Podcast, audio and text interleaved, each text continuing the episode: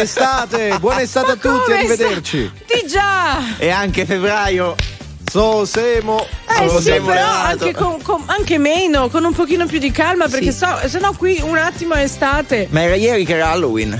Infatti! La sala ha rimosso le bare finte, non lo so se sono finte dal scherzi, giardino. ma no, ieri. mi sono rim- in giardino, sono rimasti ancora appesi. Eh, le carcasse di quelli che ti avevano guardato male. No, no, no, no, no, quelli li ho seppelliti. Ah. Eh, no, dei, dei finti pacchi di Natale che non so perché nessuno ha voglia di prendere la scala e andare a tirare giù de- degli Chissà, addobbi. strano. È molto molto strano. Buongiorno Luigi Santarelli. Signori, buongiorno a lei, è il nostro pilastro e Barbara Sala. Applausi. Buongiorno, buongiorno, buongiorno, buongiorno anche a. Ah? Com'è che si chiama? Sono due Eh, anni che aspetta, lavoriamo chi insieme. è? Sono due anni. Tutti insieme? È Massimo Lo Nigro. Lo Nigro, ecco, Eccolo. non mi veniva. Ancora da stadio, cos'è? Buongiorno. Eh, Scusatevi un attimo, eh. eh, io eh, devo mettere un attimo una storia. Che imbarazzo, tu sei Faccio, boomer. faccio un. No! Ha visto, visto. una cosa che non dovevo vedere. Hai visto che ha vinto Masterchef? Lo hai visto Allora, davvero? Lo scrivete non tutti nei dovevi commenti. toccare, vai, è un, è un cretino. Perché lui non ha visto la puntata Poi ieri sera. racconteremo, Sì, racconteremo poi ve lo racconto perché è imbarazzante. Ho ricevuto una telefonata veramente vergognosa ieri sera. vi Insomma, parliamo di altro. social. Allora, c'è una proposta che poi vi racconteremo, ma vogliamo sapere la vostra. Secondo voi è possibile vietarli ai ragazzi e alle ragazze Eh. fino ai 15 anni? 02 25 15 15.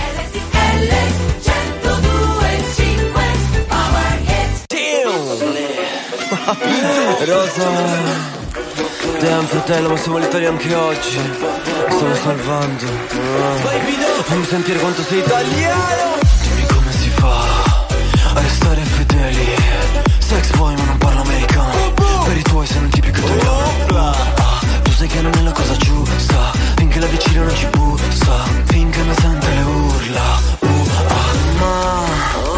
canzoni d'amore sono meglio suonate, te le canto così. Ai ai ai ai ai, nel momento piccante, ti messaggia l'amante, ma va bene così. Ti piace che sono perverso e non mi giudichi, se metterò il rossetto in ufficio lunedì, da due passiamo a tre, siamo lasciate fare il sesso, made in Italy, l'amore, made in Italy, il sogno, made in Italy, la storia, made in Italy. Sono un bravo cristiano, ma non sono cristiano, tu mi fa l'americano. Io voglio morire da italiano, io voglio una vita come Vasco, stringere la mano a Celentano, ti voglio nuda col calzino bianco, l'uomo vitruviano, io sono il tuo Leonardo. Mamma, marama, sì le piaccio a papà, parapà, non gli piaccio a te, te, te piacciono altri, ok, nel mio letto c'è spazio. Ma le canzoni d'amore sono meglio suonate, te le canto così, ai ai ai ai ai, nel momento piccante, ti messaggia l'amante, ma va bene così. Ti piace che sono perverso e non mi giudichi, se metterò il rossetto in ufficio lunedì, da due passiamo a tre, siamo e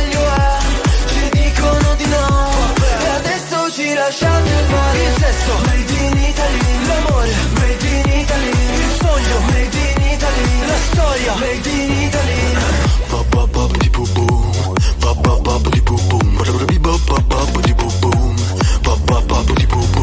Hey sexy lady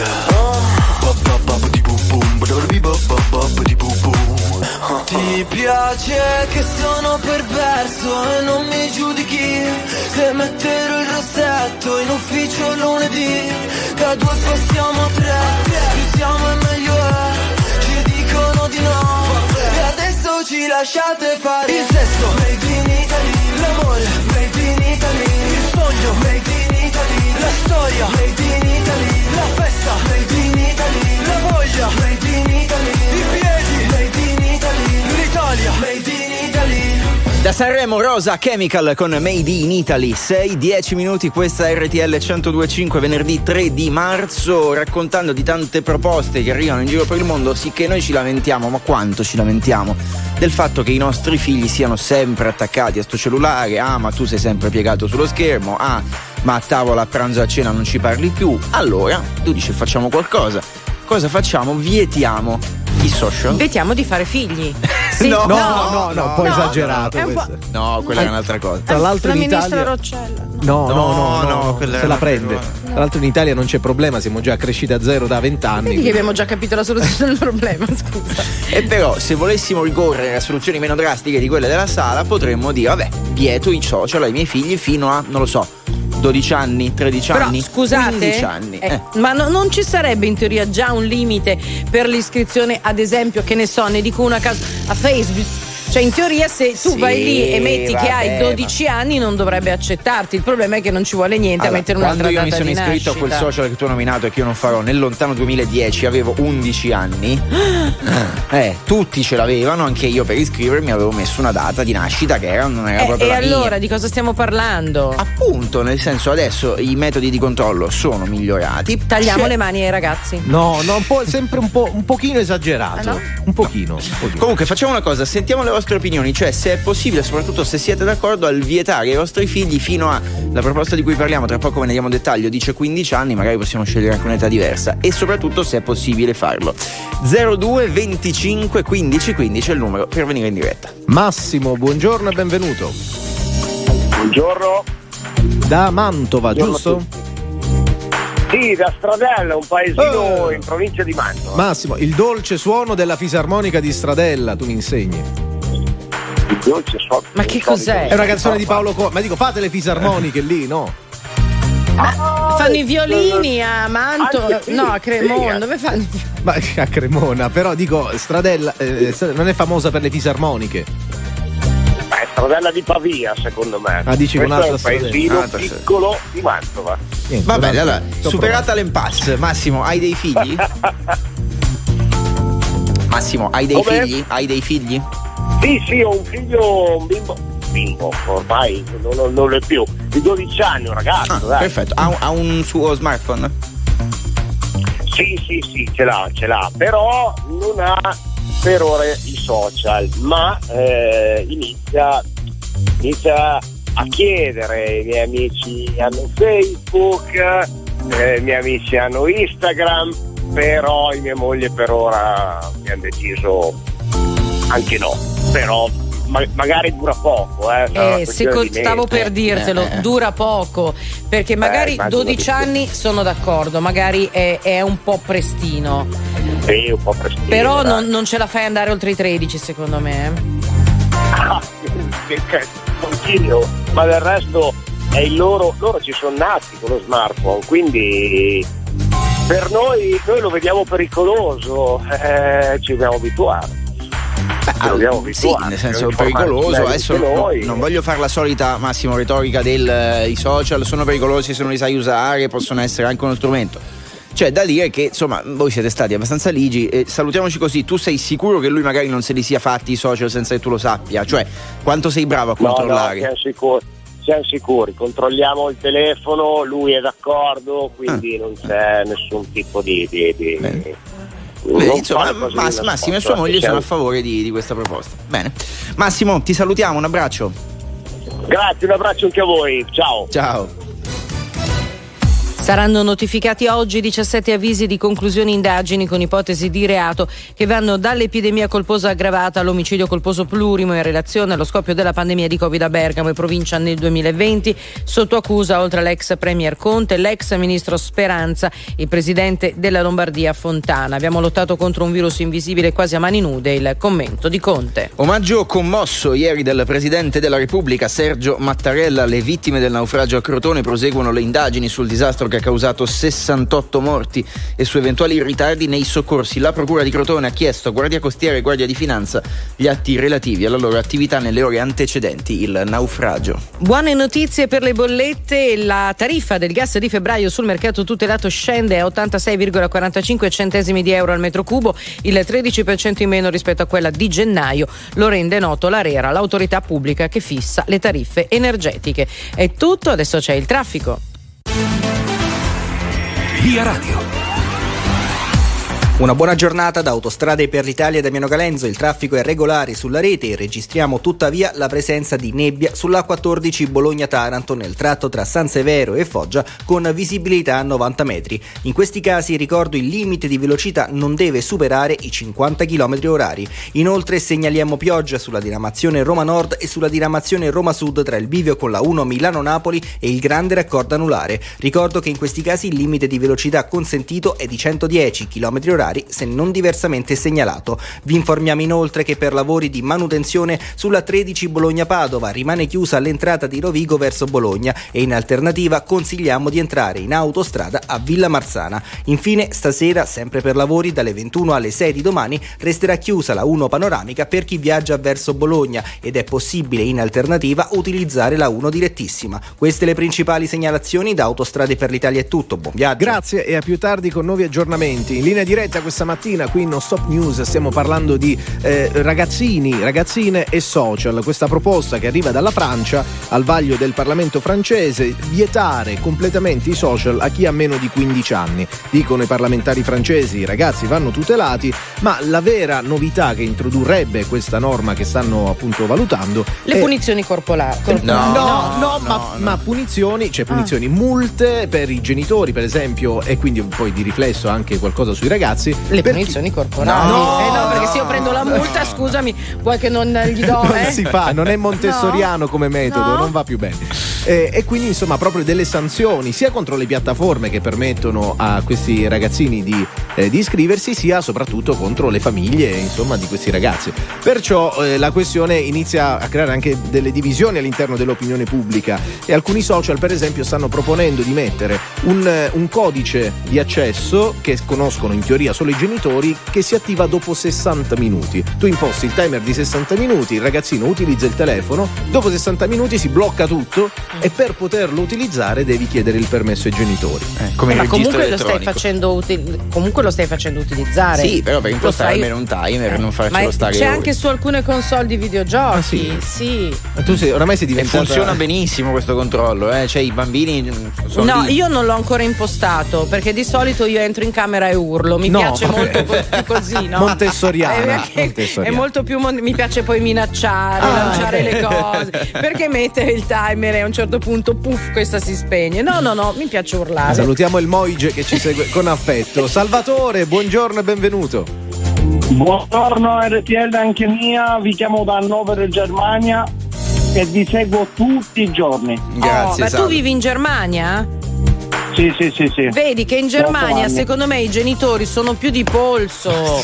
Perché è la locomotiva Insomma, d'Europa. Eh. No? Mm, sì, no, più o meno, più o meno è come l'Italia, non, non c'è tantissima differenza. Ma non mi dire. Eh, sì, penso, penso, soltanto che mh, mm, questa legge sarebbe buona da vietare i bambini di 15 anni lo potrebbero fare penso nel Nord Corea, in Cina che magari vivono un po'. serve una dittatura. dittatura. Salutiamo Kim Jong-un che ci ascolta sempre. Eh, sì. L'app, sì. Eh. Allora, Salvo, ma eh, hai dei figli? Sì, ho due bambini, uno di 4 anni che ora ad agosto ne compie 5, ora ad agosto diciamo eh. tra un po', sì. e una bambina piccola di 8 mesi. E, ehm, sto cercando perché eh, vivono ormai, crescono eh, eh, esatto. le, le, le, con i cellulari, anche magari per guardare i cartoni e queste cose. Eh, cerco di eh, imporre diciamo, a mio figlio un'ora la sera e basta. Mm, allora, immagino che tuo figlio a 5 anni non abbia il suo cellulare, oppure sì? No, assolutamente eh, okay. no. Ma per, però immagino, perché l'ho visto, sono rimasto anche abbastanza sconvolto in questi anni, ma forse sono rimasto al palo io, che a 5 anni, che credo sia un'età abbastanza insomma, ridotta, tuo figlio lo sappia già usare molto bene lo smartphone. Quasi meglio di me. È sicuramente eh, meglio di te. Cioè, nel senso, facciamoci sì. le domande, mi rendo conto che poi sia difficilissimo, però caspita, a 5 anni. Eh, cavolo, Ma anche io prima. ero un deficiente che correva intorno al pallone. Ok, perché tu tutto esatto. sommato, pur essendo un nativo digitale, sei arrivato a cavallo, esatto diciamo. ma chi nasce adesso è, è, è talmente intuitivo quel meccanismo so. lì che a due anni capiscono come fare Salvo, ci salutiamo, ma anche tu come Verdone fai colazione con i salsicce e crauti? Assolutamente no, cerco di mantenermi nelle, nelle, nello stile italiano, italiano. Bravo, un patriota! Anche se i cornetti qui Eh, i cornetti sono la stessa cosa. Ciao Salvatore, a presto. Allora, pubblicità, torniamo con Miley Cyrus e poi le vostre telefonate allo 02 25 15 15. We were good, we were gold, kind of dream that can't be sold. We were right till we weren't, built a home and watched it burn. Mm, I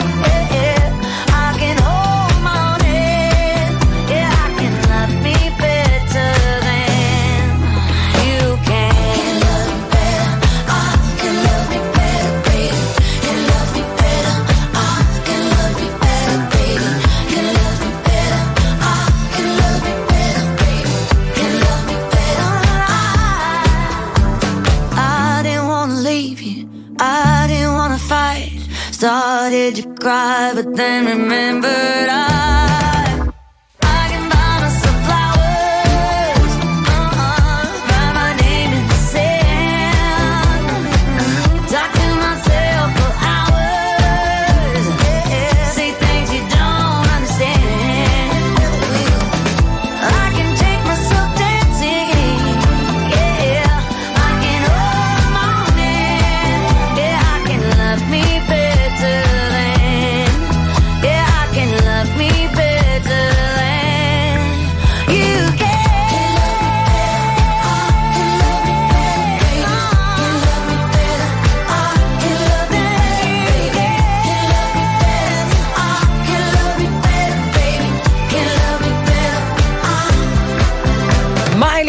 Cyrus Flowers RTL 102.5 6 e 25 di questo venerdì 3 marzo sta cosa che siamo già a marzo è che, febbraio è corto Hai visto le uova di Pasqua al supermercato? ma ragazzi io ho già visto la, la- la- la- la roba per fare la griglia a Ferragosto sono già spaventata io Allora, io so che poi torniamo al telefono, chiacchieriamo di social Eh. e giovani questa mattina. A che età magari si potrebbero, fino a che età si potrebbero vietare e quanto sarebbe efficace farlo? Un messaggio mi ha colpito. Oh, mi rendo conto che poi dal basso dei miei 23 anni dire ai genitori come fare il loro mestiere è chiaro che è impossibile, mi rendo conto che sia complicato.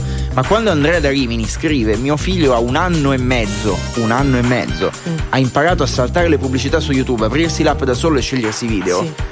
Eh, dico, Perché ma è caspita, intuitivo. eh, ho capito che è intuitivo, ma è un, anno, intuitivo. ma un anno e mezzo. Lo so, io ti posso garantire che eh, figlio mio, che è molto molto intelligente, Eh, certo, già quando aveva quattro mesi tipo, e non che io gli mettessi il tablet a quattro mesi, ma c'erano delle cose tipo con gli strumenti musicali e lui capiva a quattro mesi che se schiacciava una cosa succedeva una cosa e che se Ma schiacciava un un'altra... conto è il giochino che gli dai con il finto pianoforte, un Eh, conto ma è il meccanismo mentale è lo stesso, tu capisci che ad azione accade una reazione. Va. Se io schiaccio qui, schifo la pubblicità. Vabbè, sì. però così ne parli come fossi un cochernano, scusami, se premo qua succede un'altra eh cosa. No, è vero, stiamo parlando di bambini molto piccoli e quindi è quello, è l'istinto. Sì, però secondo me c'è differenza tra usare un giochino che ti richiede l'istinto, quindi sapere a quattro mesi che ah, schiacciando un tasto eh. succede una certa cosa. E è la stessa cosa, eh. se schiaccio lì va via la pubblicità. video su YouTube a un anno e mezzo, secondo me c'è differenza. Paolo, Paolo, buongiorno. Eh, buongiorno, RTL che mi ha. Ciao Paolo, da dove ci chiami? Ciao, da Como. Da Como, perfetto. Quanti anni hai Paolo? Io ho 47 anni. Mm. Sei genitore? Sono genitore di due bambini, due ragazzi, cioè due bambini, una è una ragazzina e uno è ancora un bambino. Mm. Quanti eh, anni hanno? 13, 13 e 11 anni, 10 anni, ah, insomma. Perfetto. Hanno il loro cellulare? Allora, hanno il loro cellulare, diciamo che la, la Giulia, che è la più grande, eh, è molto, è molto, ha molta dimestichezza, eh, è iscritta ai social sotto il controllo mio e di mia moglie. Eh, chiaramente è una generazione così, ecco, forse un pochettino l'abuso, eh, c'è tanta spazzatura più che altro, bisogna un attimino tenere controllato tutto quello che guardano, ecco. poi chiaramente anche le impostazioni della famiglia insomma consentono di cercare quello che va cercato, ecco, secondo me. Poi chiaramente la curiosità dei ragazzi può diventare pericolosa perché c'è tanta spazzatura cioè, eh, purtroppo cioè, l'unica cosa è l'ossessione ecco con limitare un attimino secondo me perché poi subentra questa ossessione del telefonino che tante volte purtroppo si dice sempre così ci sono eh, gruppi di ragazzi che non si parlano si mandano i messaggi eh, cioè sono concentrati eh, eh ok questi sono, questi sono, casi limite ma tu hai detto noi controlliamo ma mica tanto limite eh, perché li ho visti anch'io in bambini ragazzini di 10 anni. Cioè, si spera che non sia la normalità, diciamo così. Però Paolo dici, io e mia moglie controlliamo come utilizzano i social i miei figli, ma che vuol dire che controlli quello che pubblicano? Eh, allora, mh, mm, al di là del fatto che ehm, su, controllo tutto, controllo quello che guardano e quello che pubblicano, però diciamo fino adesso le pubblicazioni, vabbè mia figlia va a cavallo quindi diciamo, le sue pubblicazioni possono essere eh, piuttosto il cavallo. Le cose innocenti della sua vita, le... ecco. Esatto, esatto, esatto. Mio figlio è un giocatore di calcio, quindi sui social guarda tutto quello che riguarda il calcio. Eh, diciamo sono ancora, sono ancora tranquillo. Eh, pubblicazioni di questo tipo. Okay, allora, in, chiusura, quindi tu saresti d'accordo a, eh, so, a provare a vietarli questi social fino, non lo so, 15 anni ad esempio? Ma sotto certi aspetti fino a 15 anni mi sembra esagerato, ecco. Mm. Però magari eh, fino a 12 anni, almeno 12-13 anni forse sarebbe utile. Ok, vabbè, quindi cioè, al di là dell'età, insomma, tu dici un blocco fino a una certa età ci, ci potrebbe stare. Paolo, ti salutiamo, un abbraccio e buona giornata. Ah, ok, un abbraccio, buona ciao. giornata, ciao, sto, ciao, ciao, sto ciao. trattenendo Barbara Sala. Sì, sì, poi devo, poi scusate, poi devo parlare. Tra poco, poi tra devo poco parlare. la scateniamo. Saranno notificati oggi 17 avvisi di conclusione indagini con ipotesi di reato che vanno dall'epidemia colposa aggravata all'omicidio colposo plurimo in relazione allo scoppio della pandemia di Covid a Bergamo e provincia nel 2020. Sotto accusa, oltre all'ex premier Conte, anche l'ex ministro Speranza e il presidente della Lombardia Fontana. Abbiamo lottato contro un virus invisibile quasi a mani nude, questo è il commento di Conte. Si va verso un nuovo rinvio del voto sullo stop alla vendita di veicoli di nuova immatricolazione a benzina o diesel dal 2035. Secondo fonti europee è probabile che alla riunione dei rappresentanti permanenti dei 27 prevista per oggi si opti per un nuovo slittamento della votazione. Italia e Germania tra i paesi contrari al provvedimento. Masterchef Italia 12, Edoardo vince e convince con il suo menù tutto mondo e mantiene la promessa fatta a Barbieri, il taglio di capelli in diretta TV. Edoardo è il dodicesimo Masterchef italiano. Con questo è tutto, l'informazione torna più tardi.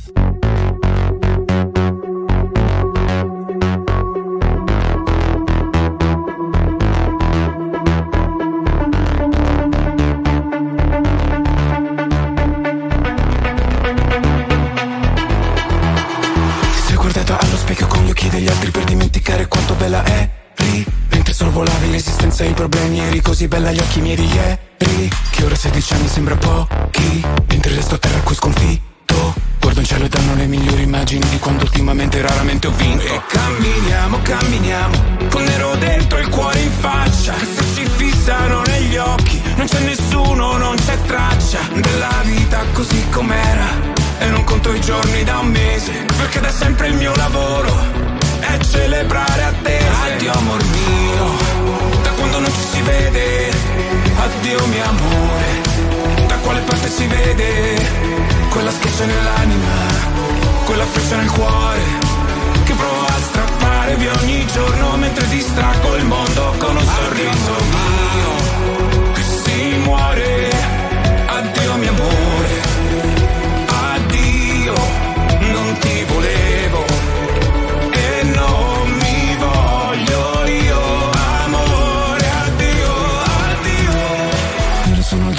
sempre amore mio lo domando ancora a te ma mi nascondo. Era il 1980 perché cazzo di motivo Dio perché mi hai messo al mondo? Ghiaia poi cemento sentiero Ho sognato un altro giorno intero. Che la vita era un'altra cosa si rideva si voleva. Ma io non c'ero e camminiamo camminiamo. Col sole spento il fuoco in faccia. Se ti rispondessi adesso Col mio amore da minaccia. Di te non rimarrebbe niente. Forse due lacrime e poi polvere. E quindi il vuoto più spietato Che fino adesso ho sopportato. Addio amor mio Da quando non ci si vede. Addio mio amore Da quale parte si vede? Quella schiaccia nell'anima Quella freccia nel cuore Che provo a strappare via ogni giorno Mentre distraggo il mondo con un sorriso. E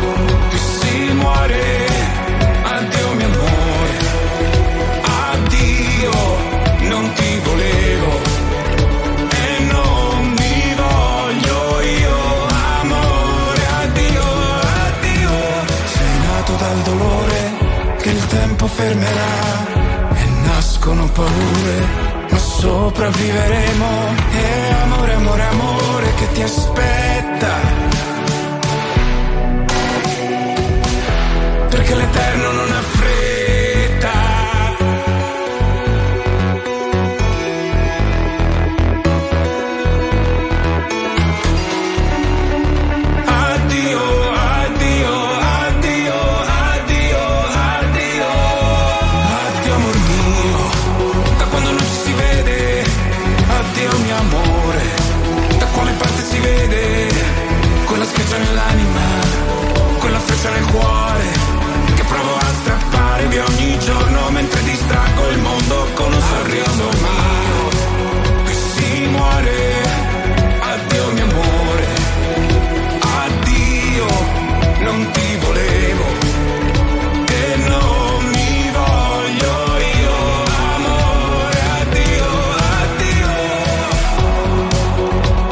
Nuova canzone di Tiziano Ferro su RTL 1025 si intitola Dio mio amore, un testo importante da ascoltare con attenzione, raccontato eh, di una parte della sua vita, un'amante oscura che ha dominato la sua esistenza che è la depressione, un bel modo insomma di raccontarla e di aprirsi per un tema che sicuramente è molto molto delicato. Allora sono le 6.35, siete sulla prima radiovisione d'Italia, io prima di andare da Mario che ci aspetta al telefono, davvero pochi secondi in cui vorrei scatenare Barbara Sala. Pochi secondi non Vai. bastano. Eh, Devo so. prendere anche l'ora di Giletti. perché nei messaggi qualcuno ha scritto sì che si parla di giovani e social è è colpa dei genitori nel senso se vediamo al ristorante o in giro dei bambini che a un anno e mezzo due anni tre anni sanno già non dico pubblicare cose su Instagram ma almeno cercarsi i video No, allora secondo me no, no, no. È allora non sa genitori. cercarsi il Il video il, tuo bambino di un anno e mezzo. Eh, ce l'ha Però- scritto il No, no, no, prima. cercarsi no. Nel momento in cui tu eh, sai anche tu come funziona, no? Cioè il, il tutubo.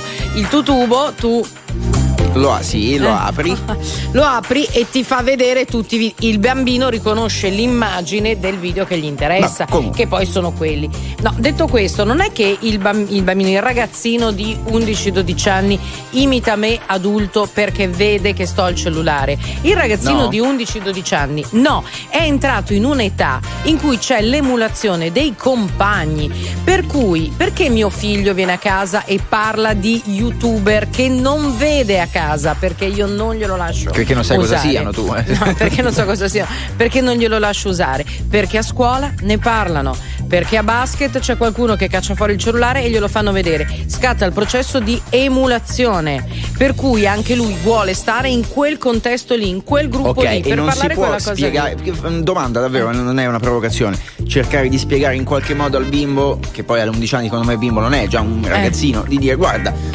sì, nel senso tanti dei tuoi compagni utilizzano questi video, tu magari li scoprirai tra qualche certo, anno. Certo, senso... sì, io glielo spiego, il problema è che lui poi si sente emarginato e comunque lo guarda dagli altri. Quindi tanto vale, tanto vale farglielo vedere in casa, così tu puoi anche controllare, perché se lo guardano nello spogliatoio di basket o al parco, eh, tu non ci sei, è peggio secondo me. Quindi le, l'adulto deve conoscere gli strumenti.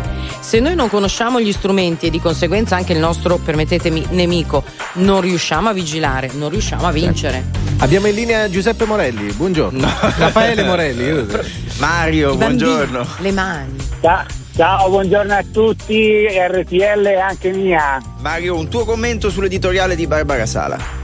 Ma eh, sono diciamo parzialmente d'accordo, io ho due figli, uno di 14 e uno di 6 anni, ovviamente parlo più del, del figlio di 14 che ha ovviamente il suo cellulare, ecco io eh, da sempre ho fatto capire a mio figlio che eh, i social non sono adatti eh, all'utilizzo della sua età, cioè a un bambino della sua età.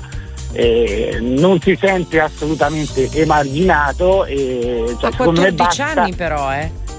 Sì, sì, ma eh, no. io gliel'ho iniziato a spiegare a 10-11 uh-huh. perché i suoi amici a 10-11 lo avevano. Uh-huh. Cioè, eh, io ritengo che i social siano già abbastanza pericolosi per gli adulti, per un bambino di 10-11 anni eh, è, è, molto complesso come, come, mondo. Quindi tuo figlio a eh, 14 anni non ha profili sui social, confermi? Non ha profili sui social, c'è un'app molto semplice sui cellulari che vieta l'installazione delle applicazioni se non autorizzata dai genitori. Uh-huh. Eh, mio, mio, figlio ha un orario impostato di utilizzo telefono giornaliero.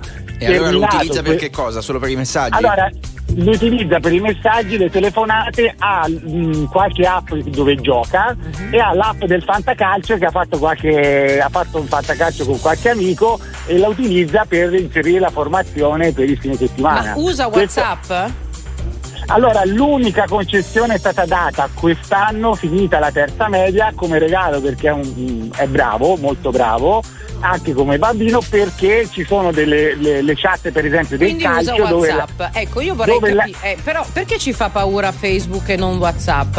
Dove tra, adesso mm, sto pensando alla notizia di qualche giorno fa, la storia della maestra d'asilo perché c'è stato un provvedimento, no? si è arrivati ad una sentenza. Quella maestra d'asilo che aveva mandato una foto un po' osè al fidanzato e il cretino l'ha pubblicata sulla chat del calcetto. Su WhatsApp non girano le porcherie? Ma certo, e allora uno dice magari allora, su WhatsApp eh, gira Milano è un, è un, po' più difficile, per esempio, come è successo a due bambine, figlie di miei amici, essere adescati da, da, adulti che si fingono eh, ragazzini certo. perché magari la bambina pubblica un video su social, quello dove si pubblicano i video, eh, di cui non faccio il nome, no, però no. È, è, è, più, è, più, difficile che su WhatsApp. Poi io ovviamente eh, controlliamo giornalmente la chat di WhatsApp di mio figlio. Quindi diciamo okay. in sintesi per salutarci un blocco secondo te fino a una certa età potrebbe anche essere utile.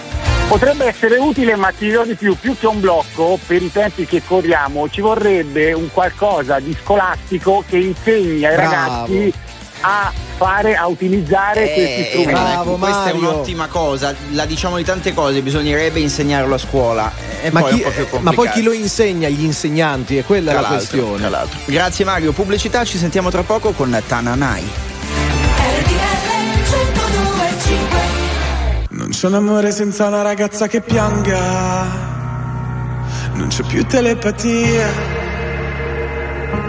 è un'ora che ti aspetto, non volevo dirtelo al telefono. Eravamo da me, abbiamo messo i police. Era bello finché ha bussato la police. Tu fammi tornare alla notte che ti ho conosciuta. Così non ti offro da bere, non ti ho conosciuta. Ma ora addio, va bene amore mio. Non sei di nessun altro e di nessuna io lo so quanto ti manco, ma chissà perché Dio ci pesta come un tango e ci fa dire amore tra le palazzine a fuoco, la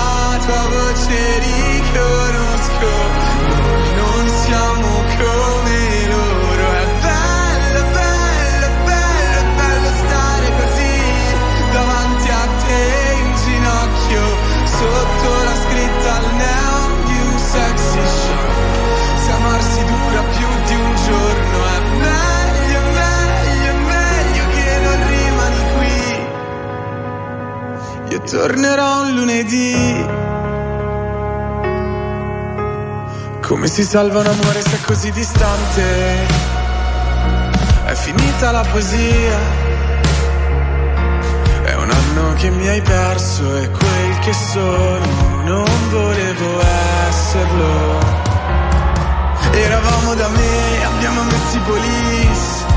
Ridevamo di te che mi sparivi nei jeans. Tu fammi tornare alla notte che ti ho conosciuta. Così non ti offro da bere, non ti ho conosciuta Ma ora Dio, va bene amore mio Non sei di nessun altro e di nessuna io Lo so quanto ti manco, ma chissà perché Dio Ci presta come un tango e ci fa dire Amore tra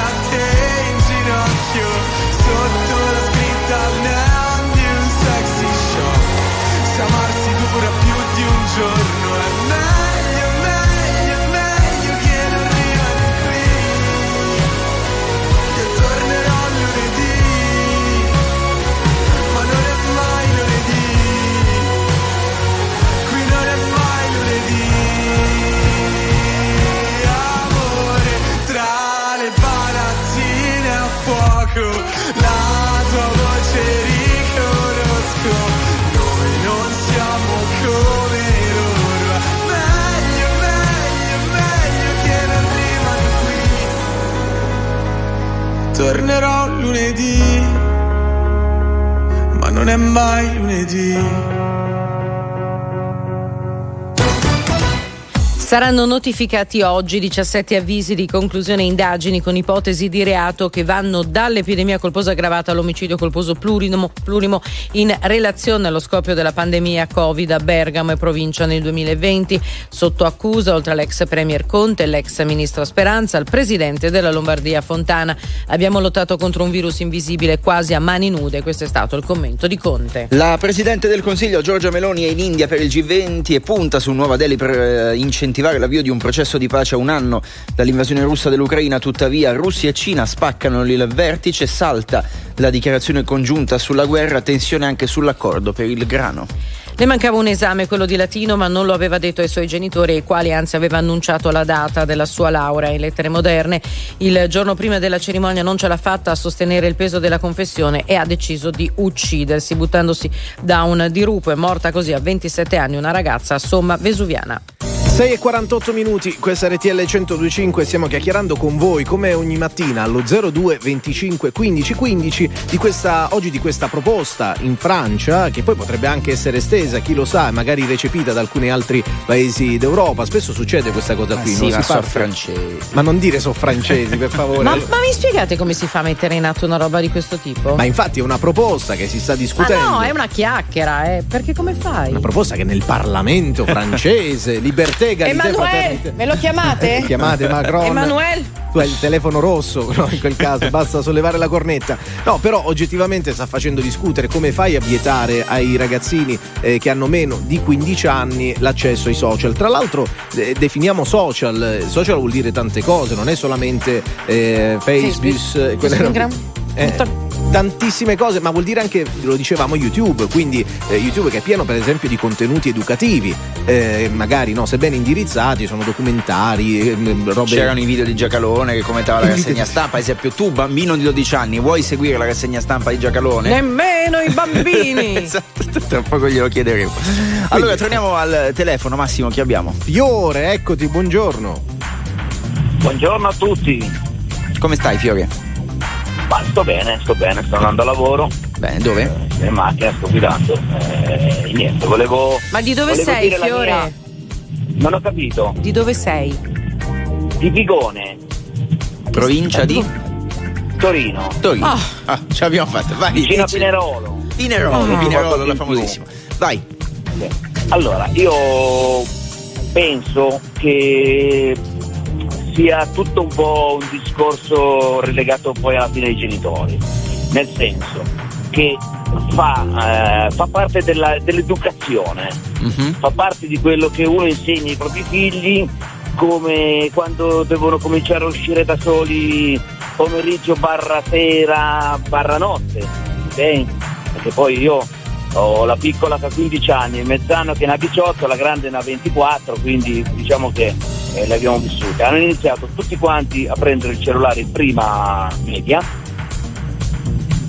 Quindi a Perché- 11 anni più o meno. 11 a anni. 11 anni, a 11 Ok. anni perché praticamente hanno cominciato ad andare andavano a scuola da soli. soli, certo. Uscivano di casa con la loro cartellina, eh, ovviamente la scuola non era molto distante, potevano andare a piedi e uno per uno via. Poi vabbè, ovvio che poi hanno cominciato anche ad andare assieme, quindi erano assieme. Ok, soprattutto- comunque per arrivare al sodo, Vabbè, ecco, tu comunque. dicevi eh, sta tutto ai genitori, quindi tu saresti Sì, in grado perché di, di- di controllare le tue figlie su questo? Ma non è questione di controllare, è questione di fiducia, è questione di vedere se tu guardi come camminano i tuoi figli, capisci se hanno bisogno di andare dall'ortopedico o meno. Ok, son- sono d'accordo con te. Però a volte succede, ed è il rischio, ad esempio, di alcune cose, che incappino per sbaglio. No? Certo, ma anche quando escono da soli possono incappare per Ok. fare Appunto, un deficiente che voglia fargli del male. Mhm. E quindi è il rischio della vita. Quando tu sali in bicicletta puoi cadere, eh, però devi pedalare. Devi per Però quello che magari- Santarelli non ha mai imparato a andare. Però magari il senso di queste proposte è, ok, tendenzialmente è difficile controllare chi tua figlia incontrerà nel tragitto da casa a scuola, ma magari eh, il suo accesso ai social, quello in qualche modo si può controllare. Ora, mm, ci sono delle Sì, no. differenze, o no? Certo, ma però secondo me è proprio una questione di rapporto con... Se tu parli con i tuoi figli è un rapporto di fiducia, come tu gliele dai piano piano, no? Perché comunque la fiducia si prende piano piano crescendo, li vedi come si muovono, li vedi, dici ma eh, cioè io ne noto la differenza tra uno e l'altro, quindi sai dove devi essere un po' più attento e dove puoi lasciare le briglie un po' più lunghe, è normale, eh, credo che sia credo che sia uno faccia c'è per dire un'altra cosa a casa mia quando si mangia il telefono non c'è sulla tavola. Quasi se, se chiama qualcuno si, si dice abbastanza velocemente se può chiamare dopo perché stiamo mangiando Ok, sì, sì, qui il focus però era proprio sui social, cioè A me resta solo. Eh. chiudiamo così, ecco questo dubbio, cioè dici solo sì o no che abbiamo poco tempo. Tu dici io mi fido dei miei figli, quindi tendenzialmente questo blocco, questo controllo non lo faccio perché mi baso sul fatto che se succede qualcosa di spiacevole me lo dicono e soprattutto tu sei sicuro che loro sui social, eh, non voglia Dio, non abbiano mai mandato un messaggio brutto a qualcun altro, ecco per dire. Sì, non, cre- non- non credo, dico, guarda, mia, mia moglie un po' all'inizio magari perdeva un po' di tempo, tra virgolette, perché comunque per una donna ci vuole del tempo in casa, una cosa o un'altra, a, a vedere un po'. Ma poi, boh, quando si parla di certi temi, quando si parla di certe cose, ci si confronta su certe cose. No, tu sei tranquillo il così. dialogo, il Barbara, dialogo. il dialogo, il dialogo. Il Barbara dialogo. respira piano piano. Salutiamo, salutiamo, grazie mille per averci eh, per essere stati con noi, ma continuiamo tra poco. Intanto eh, insomma, facciamo scatenare Barbara Sala, che so che No, vuole. dopo io adesso vi sblocco un ricordo e poi sbloccate la mia gabbia, vi prego.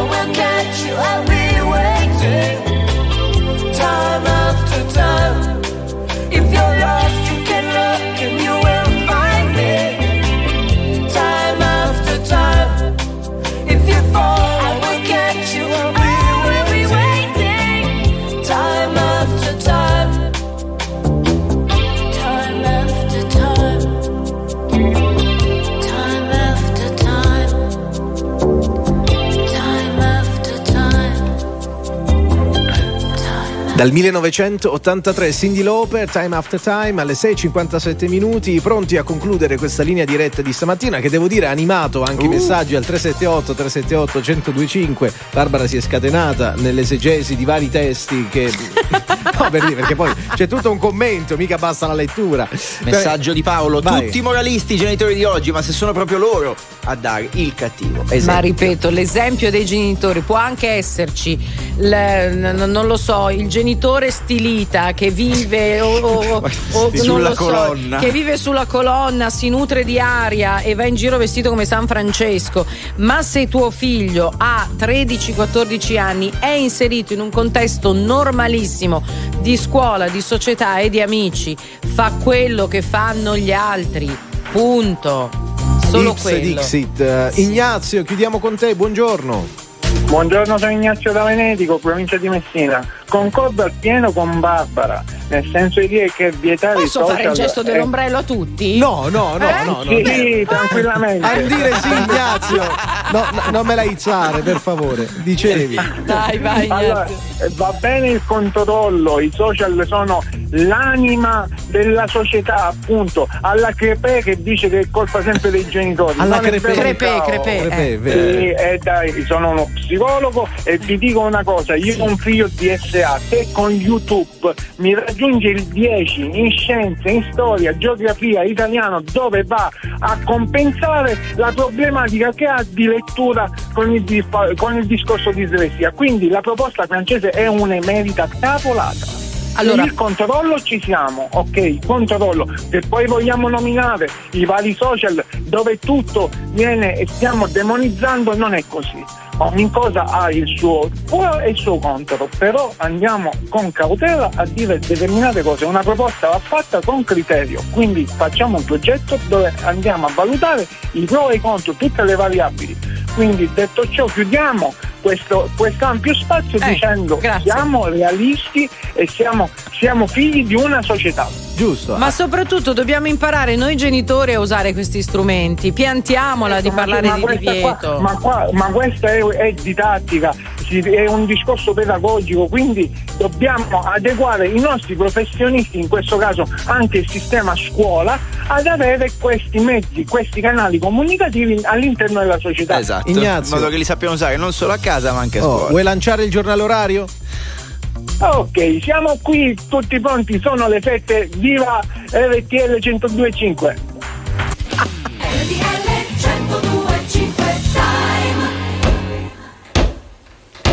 Anche a Entracque, in provincia di Cuneo, sono le 7.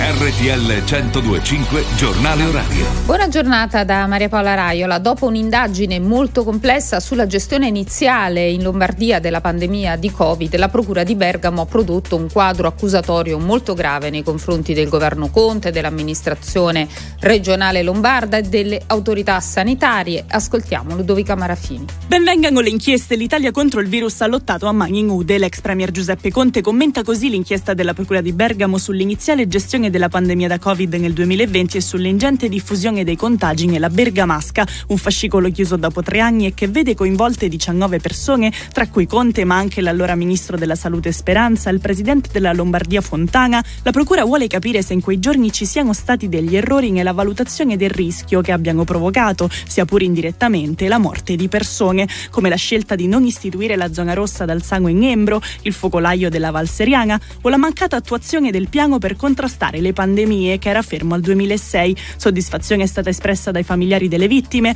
Per tre anni nessuno ci aveva ascoltato. Oggi vogliamo essere grati alla Procura. Hanno dichiarato. Omaggio commosso ieri del Presidente della Repubblica Sergio Mattarella alle vittime del naufragio di Crotone. Sul fronte giudiziario la Procura indaga su eventuali omissioni nei soccorsi. Ascoltiamo Alberto Ciapparoni. Lui da solo insieme al prefetto in piedi davanti alle bare uno scatto fortemente simbolico che dà l'idea del silenzio, ovvero il cordoglio del capo dello Stato. In precedenza aveva incontrato in ospedale i feriti donando giocattoli ai più piccoli e Crotone ha avuto la presenza pure della neosegretaria del PD Ellie Schlein che ha offerto aiuto per i permessi da rifugiati. Il ministro dell'interno Piantedosi la prossima settimana interverrà alle Camere, ma l'opposizione unita ne continua a chiedere le dimissioni. Intanto il premier Meloni in India, dopo l'incontro con il collega indiano Modi, ha riparlato così del conflitto ucraino. E credo che eh, condividiamo entrambi l'auspicio che l'India possa, in qualità di presidente del G20, eh, svolgere un ruolo eh, centrale nella facilitazione di un percorso eh, negoziale verso la cessazione delle ostilità, una pace giusta. Firmate inoltre intese bilaterali su energie rinnovabili, tecnologia e spazio. E il cancelliere tedesco Olaf Scholz è atteso oggi a Washington dall'americano Biden per discutere delle prospettive di pace in Ucraina. Ieri, proprio al G20, eh, non c'è stato però un comunicato ufficiale per il cessate il fuoco in Ucraina. Andiamo in Belgio, indagini sulla morte di una bimba di sei mesi di origini italiane per le ferite riportate mentre era al nido. Raffaella Coppola. Una bimba italiana di appena sei mesi è morta la notte scorsa in Belgio dopo aver lottato per più di tre giorni tra la vita e la morte in rianimazione in ospedale. Una caduta accidentale avrebbe spiegato l'educatrice dell'asilo Nido nei pressi di Lovanio dove i genitori l'avevano lasciata come ogni giorno. Ma secondo il medico legale le ferite riportate dalla piccola non sarebbero compatibili con quanto raccontato e l'inchiesta ipotizza l'aggressione e le percosse. La nostra piccola non si sveglierà più, è stato lo straziante annuncio dato dai genitori ai contatti social. Sono stati i sei mesi più belli della nostra vita e la sua perdita ci lascia una voragine nel cuore, hanno scritto. L'educatrice, 30 anni, è in libertà condizionata e non potrà lavorare a contatto con i minori fino al termine dell'inchiesta. Previsioni del tempo. Una buona giornata da Sofia Inglese di Trevi Meteo. Nelle prossime ore tempo ancora perturbato al centro-sud con pioggia a macchia di leopardo, specie sulle isole maggiori Lazio, Marche ed Abruzzo, fenomeni che potranno essere localmente anche a carattere temporalesco. Tempo in miglioramento invece al nord con ampi spazi di cielo sereno. Temperature in lieve rialzo sulle regioni settentrionali pressoché stazionarie invece altrove. Tutti i dettagli vi attendono sull'app gratuita Trevi Meteo. Via Radio. Una buona giornata da Autostrade per l'Italia e da Franco Ciucci Giuliani. Apriamo il nostro collegamento con la notizia principale che riguarda la A14 Bologna-Taranto. Per un mezzo in fiamme il traffico è momentaneamente bloccato con un chilometro di coda tra Bitonto e Bari Nord verso Taranto. A causa del traffico intenso, code a tratti verso Milano, sulla 4 Milano-Brescia tra Dalmine e Cavenago e a seguire tra Monza e Viale Certosa con tempi di percorrenza di 15 minuti. Ci spostiamo a Roma in direzione della città, un chilometro di coda sulla diramazione di Roma Sud tra Torre 9 del Grande Raccordo anulare e 4 km di coda sul tratto urbano della A24 non gestito da Autostrade per l'Italia tra via Togliatti e la tangenziale est. Infine per lavori di ammodernamento si viaggia in coda per 10 minuti sulla A10 Genova Ventimiglia tra Varazze e la A26 dei Trafori verso Genova. In prossimità di questo cantiere la circolazione al momento defluisce su una sola corsia. È tutto da Autostrade per l'Italia. Buon viaggio. Non c'è altro a dopo. Il prossimo giornale orario fra meno di un'ora. Perché le notizie prima passano da noi. RTL 1025. Very normal people.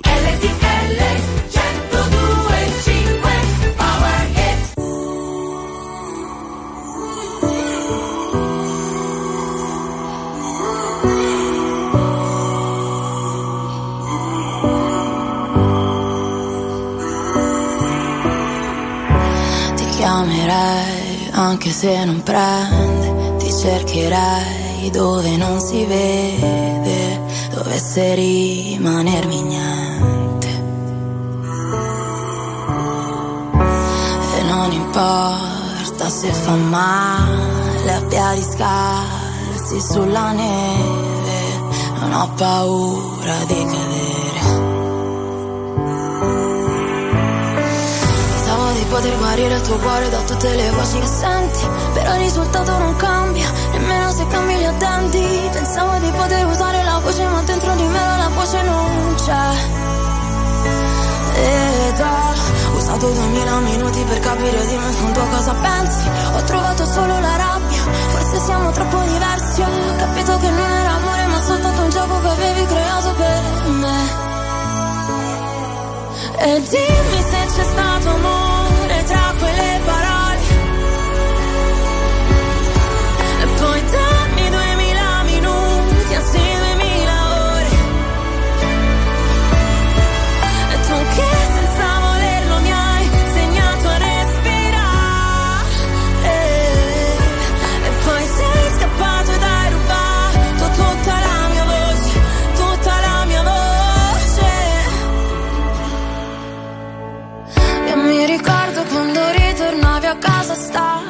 sotterravi i tuoi problemi dentro fiumi d'acqua e ogni volta mi dicevi che la colpa era la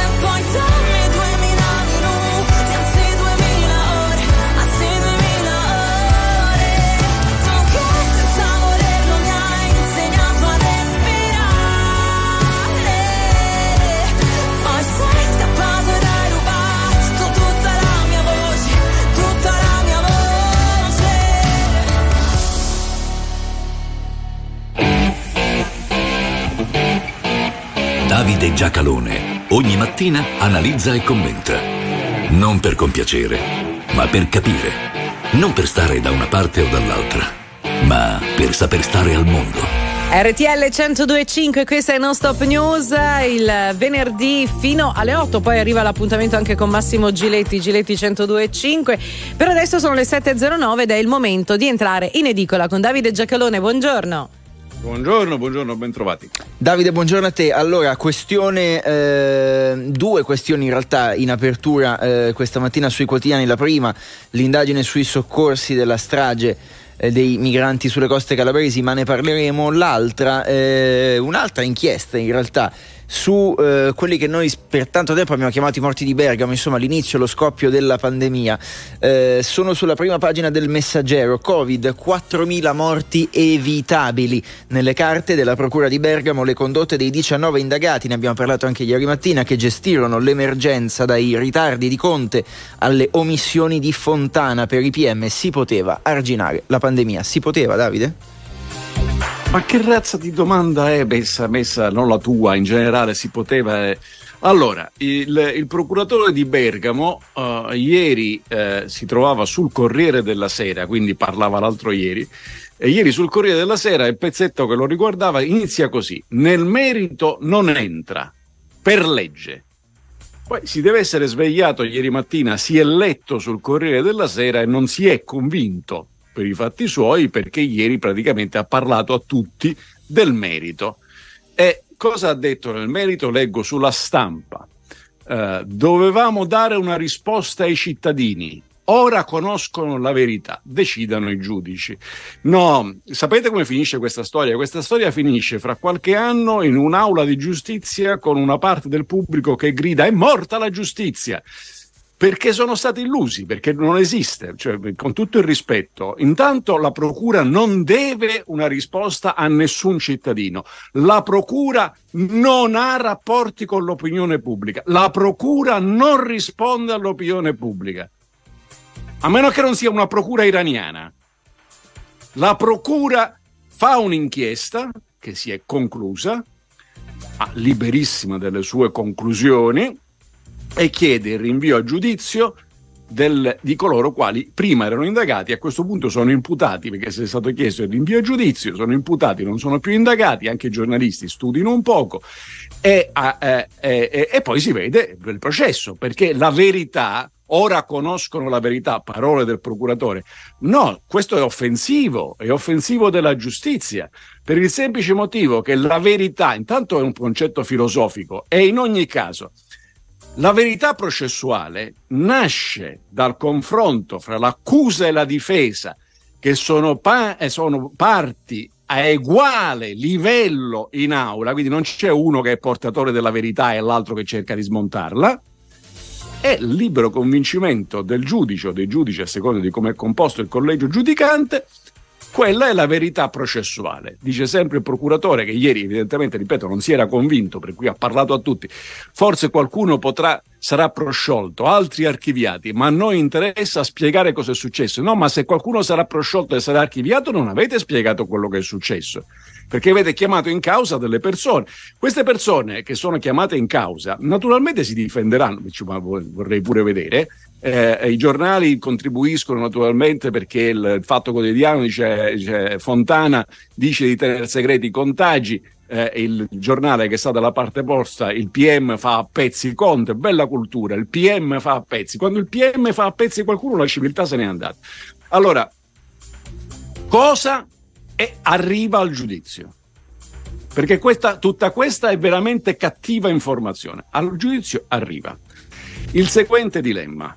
Nel momento in cui succedevano queste cose, perché i morti ci sono stati, perché la tragedia c'è stata, perché gli errori se ne sono fatti una montagna, il tema è, nel momento in cui succedevano queste cose, coloro i quali avevano la responsabilità delle decisioni, ne avevano a sufficienza per prendere decisioni diverse da quelle che hanno preso? Secondo, esisteva una procedura, un protocollo che coloro i quali hanno preso le decisioni hanno violato, quindi hanno agito irregolarmente rispetto alle regole già fissate? Terzo, di chi era la responsabilità, cioè chi sono questi signori che dovevano decidere perché il governo o la regione o quello che è, queste sono le tre cose che vanno a giudizio. E quando, mi, quando si, si, dirà che non c'erano gli elementi per poter prendere una decisione diversa, il giudizio casca nel niente. Questo è il, a quel punto all'opinione pubblica si dirà cos'è, hanno occultato la verità. Guardate, purtroppo nel frattempo cos'è successo? Che il presidente della regione Lombardia, che è tra gli imputati per uh, la gestione uh, che ha creato morti, secondo le interviste del procuratore, è stato rieletto trionfalmente presidente della regione Lombardia.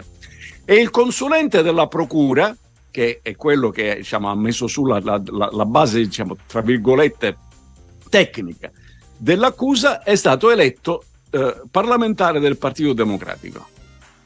Sapete di cos'è questa la premessa, no? Perché se, se, devi arrivare, devi arrivare prima che si pronunciano i cittadini, perché il giudizio politico lo danno i cittadini, lo danno gli elettori. Quello che spetta alla giustizia è esclusivamente il giudizio tecnico sulle questioni di giustizia e la procura per la miseria è una parte, non è la portatrice di nessuna verità. Tra poco torniamo sulle vicende di Cutro, prima la viabilità. Via Radio. Da Autostrade per l'Italia da Franco Ciucci Giuliani, buongiorno. Iniziamo subito con la 11 Firenze-Pisa Nord dove a causa di un incidente tra un'auto ed un mezzo pesante registriamo due chilometri di coda dopo Prato Est in direzione di Firenze. A causa invece del traffico pendolare in prossimità dei grandi centri urbani si registrano code a tratti verso Milano sulla A8 Milano Varese da Fiera Milano e sulla A4 Milano Brescia tra Dalmine e Cavenago e tra Milano Est con tempi di percorrenza di circa 20 minuti.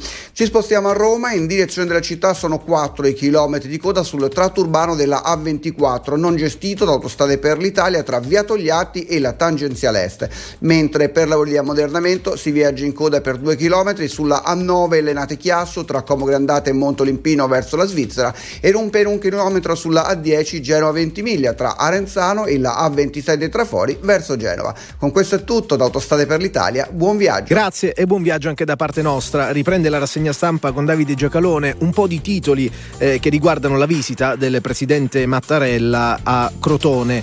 Eh, il dolore dell'Italia, questa è l'apertura di Repubblica, con una delle foto che stiamo vedendo ovunque anche sui social, il presidente Mattarella con la prefetta di Crotone ehm, Maria Carolina Ippolito nell'omaggio alle bare al Pala Milone. Il Corriere della Sera, l'apertura, migranti, indagine sui soccorsi, l'omaggio di Mattarella alla Camera Ardente e la visita ai feriti, anche Schlein si è recata a Crotone, la stampa, ma, ehm, Mattarella, l'Italia migliore. E poi la fotonotizia, un virgolettato che recita Presidente, giustizia, il grido della folla davanti alle bare. Sì, il, il, il Presidente della Repubblica ha scelto di non parlare, di non, di non dire una parola e guardate, è una scelta che ha, che ha, compiuto, secondo me più che corretta e anche promettente, è, è una scelta che ha compiuto prima di partire. Perché? Perché la nostra Costituzione dice che il Presidente della Repubblica non è responsabile personalmente delle azioni compiute nell'esercizio delle sue funzioni. Naturalmente si parla ovviamente di responsabilità sull'esercizio delle funzioni. Se ammazza qualcuno sarà pur responsabile, ma quello nostro diciamo, è un caso, un caso eh, per assurdo. E, e, e, e, quindi è normalmente e proceduralmente accompagnato da un rappresentante del governo. In questo caso era, era, era accompagnato dal prefetto. Quindi in, in, ogni caso aveva scelto di, di tacere. E ha scelto di tacere che, perché quel tacere segna la differenza rispetto al, alla eccessiva loquacità che si era spesa su quelle su quell'evento. Naturalmente, certo che c'è anche lì un'inchiesta penale perché ci sono dei morti e vedremo come va a finire, c'è tempo, eccetera, ma nel, quello, quello, che spetta alla politica, al governo, non al Presidente della Repubblica, al governo e in parte al Parlamento è stabilire senza l'arrivo del giudice, ma c'era una procedura e quella procedura è stata violata. Perché fare una discussione pubblica se la Guardia, Finan- la, scusate, la Guardia Costiera è una cosa buona o sbagliata, ma che razza di discussione è? Sono persone che lavorano, hanno salvato migliaia di vite umane quelli della Guardia Costiera. Il tema è un altro. Su quel vicenda, su quel barcone, è stata violata una procedura oppure no? Bisogna aspettare che arrivi la sentenza per saperlo, si può farlo anche prima. Davide, ci occupiamo del G20 e della questione ucraina, siamo sulla prima pagina del Corriere della Sera, la notizia però è anche altrove. Il G20 si divide, Meloni a Modi, il primo ministro indiano, favorite la pace, Mosca vi ascolta e poi incontro Blinken-Lavrov. Allora, eh, eh, questo, il viaggio del eh, Presidente del Consiglio uh, per il G20 in India è stato un viaggio molto importante. Qualcuno ha criticato, lo trovo anche sui giornali, ma perché non era a Crotone? Eh, cioè, intanto perché non c'è il dono dell'ubiquità e poi perché sono, sono mestieri che abbiamo fatto. Il governo è stato rappresentato a Crotone, lascia fare se bene o male, passo con un altro discorso, dal Ministro degli Interni. Um, questo viaggio in India sarà importante perché è importante intanto perché avere eh, avviato un partenariato e una collaborazione nell'addestramento militare spiana eh, dell'Italia e l'India, eh, naturalmente spiana la strada anche alla fornitura, quindi ai rapporti commerciali relativi a temi della difesa, che normalmente si chiamano armi, eh, e, e, e, questo è promettente non solo per l'industria italiana, che è già un fatto importante, ma perché l'approvvigionamento indiano è tradizionalmente dalla Russia o prevalentemente dalla Russia, quindi questa è una buona cosa. Sull'altro lato, ecco, bene così andiamo avanti. Sull'altro lato, il, il, cioè la, la mediazione eh, lì bisogna tenere presente che l'Italia e l'India hanno due posizioni diverse e non, ri- non riducibili a unità, non c'è, non c'è verso, nel senso che noi siamo parte dell'Alleanza Atlantica, l'India è tra i pochi paesi che si sono astenuti nella, alla Nazioni Unite rispetto alla condanna del, della Russia che ha eh, travolgente, stragrande maggioranza di voti dei voti disponibili.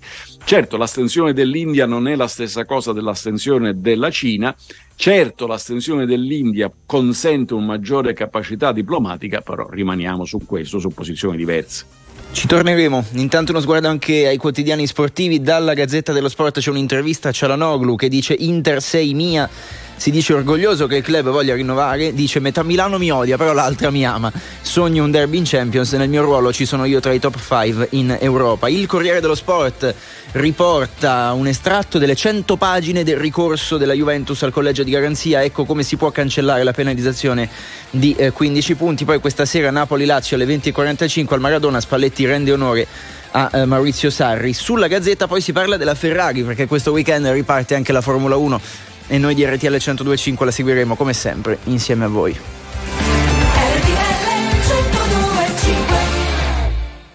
RTL 1025, le 7 e 25 continua la rassegna stampa con Davide Giacalone. Le pagine economiche, siamo sul sole 24 ore, lavoro, record storico di occupati, inflazione giù, ma non gli alimentari. A gennaio l'occupazione a 23,3 milioni, senza impiego però quasi il 23% dei giovani. Oggi sulla, sulla, prima pagina di Le Monde, francese Le Monde, c'è eh, proprio il titolo di testa è L'altro rischio sociale, l'aumento dei prezzi alimentari. Quindi oh, come vedete è un problema diciamo, no, condiviso e, e diffuso e, e, ehm, che può essere il problema del prezzo dei, degli alimentari è solo in parte, in parte anche, ma insomma solo in parte dovuto all'aumento del prezzo delle materie prime energetiche che peraltro sono scese considerevolmente nel prezzo è, è, dovuto un po' agli aspetti climatici, un po' anche al nostro sistema produttivo, lì bisognerà, bisognerà metterci la testa seriamente perché ovviamente stiamo parlando di quei beni di cui non si può rinunciare, cioè non si può rinunciare a mangiare. Detto ciò, comunque la, l'inflazione italiana è andata giù sotto il 10%, non è proprio, diciamo, non è uno strepitoso successo, ma è comunque una, una, un andamento positivo. Singolare è la, è la, questione dei lavori. Allora, il, noi, il record storico, il record storico è chiaro che da ora in poi, avendo superato il record degli occupati sugli occupabili, eh, eh, ogni occupato in più fa record e la grandissima parte dei contratti, al contrario di quello che credono quelli che parlano così, sono contratti a tempo pieno e indeterminato, quindi cosiddetto, il cosiddetto posto fisso. Il punto è che noi festeggiamo come record storico una percentuale di italiani al lavoro che è bassa perché la media europea è decisamente più alta, si lavora più numerosi in, nel, nel, resto d'Europa, quindi stiamo parlando del mondo ricco, eh, no, mica in Cina, in, in, Europa si lavora di più, in più numerosi e, e, noi abbiamo bisogno di chiamare al lavoro un esercito di esclusi del lavoro, giovani e donne. Ultimo elemento, abbiamo un numero di disoccupati molto alto rispetto alla media degli altri paesi europei, ma abbiamo al tempo stesso un numero enorme, ma veramente enorme, di posti di lavoro che restano scoperti e lì serve formazione ed elasticità del mondo del lavoro. Se continuiamo a pensare che invece il problema sia di lavorare di meno, come fare un giorno in meno alla settimana al lavoro, benvenuti nel mondo della futura povertà. Davide, abbiamo ancora un minuto, ma non posso non eh, chiederti dell'argomento della nostra linea diretta. Lo troviamo sulla prima pagina del Messaggero. Niente social fino a 15 anni, così la Francia tutela i giovani. Disegno di legge, multe per i mancati controlli disegno di legge, vedremo naturalmente anche in Francia quanto, quanto, quanta strada riuscirà a fare. Il mondo dei social in generale, il mondo digitale è, è come, come, sempre, quasi tutte le cose, è bifronte. Da una parte c'è un compito che spetta a chi lo gestisce, cioè alle grandi multinazionali, deve essere tolto l'anonimato. Questa storia che gli anonimi sono un fatto di libertà vale forse per le dittature, ma dalle nostre parti assolutamente no, sono un elemento di pericolo. Secondo, eh, sapete, per i, per i ragazzi la, usare il digitale è anche una forma di alfabetizzazione eh, di, di, di, di, imparare un linguaggio che poi sarà ed è il linguaggio di molte cose che noi facciamo. Non è un caso che quando non ci inceppiamo sull'applicazione, non riusciamo, chiami il più giovane di famiglia e dici oh mi, so, mi, si è bloccato tutto e quello ti guarda con compassione e in pochi, in pochi gesti sblocca tutto perché conosce quell'alfabeto. Terzo elemento, conoscere un alfabeto non è un buon motivo per mollare il resto. I, i promessi sposi continueremo a guardarlo, a leggerlo sempre su carta, perché quello è il godimento di quel libro. Se qualcuno ci fa tanti brevi filmati e li mette su TikTok, a parte il pericolo cinese di TikTok, per spiegarmi come sono andate le cose fra Renzo e Lucia, può essere interessante per la parrocchietta, ma temo che se la debba tenere come, come soluzione per conoscere il testo. Dobbiamo farlo intervenire anche in linea diretta, Davide, la prossima volta che ha contenuti interessanti. Eh, in chiusura segnalo, eh, mi risulta che hai recuperato il tuo profilo Twitter, eh, confermi? Esattamente, siamo, siamo, riusciti a ricostruirlo dopo la devastazione. Ma erano stati cinesi, che... vero? non lo so chi sia stato. Gli hacker russi. Questi, quelli, questi aerei, ma spero che abbiano perso oltre al tempo anche il loro denaro. Diciamo, a me ci hanno fatto un baffo. Ecco. Rieccoci qua. Davide Giacalone è tornato in possesso del suo profilo Twitter. Davide, appuntamento domattina alle 7.10. Buona giornata, intanto e buon lavoro. Grazie a voi e buona revisione a tutti. I carabinieri del Ross hanno arrestato con l'accusa di associazione mafiosa la sorella del boss Matteo Messina Denaro, Rosalia. L'inchiesta è stata coordinata dalla Procura di Palermo. Secondo gli inquirenti la donna avrebbe coperto la latitanza del fratello per anni, avrebbe gestito per suo conto la cassa della famiglia e la rete di trasmissione dei cosiddetti pizzini, consentendo così al capomafia di mantenere i rapporti con i suoi uomini durante appunto gli anni di latitanza. Si va verso un nuovo rinvio del voto sullo stop alla vendita di veicoli di nuova immatricolazione a benzina o a diesel 2000, dal 2035. Secondo fonti europee è probabile che alla riunione dei rappresentanti permanenti dei 27 prevista per oggi si opti per un nuovo slittamento della votazione. Italia e Germania tra i paesi contrari al provvedimento e andiamo in Palestina. Un ragazzino di 15 anni è stato ucciso ieri dai soldati israeliani in Cisgiordania, altre due persone ferite. Anche anche un bambino. Ora che stare insieme è reato, non ho mica capito che nome dare alla mia solitudine, ma qualcuno me lo ha già consigliato.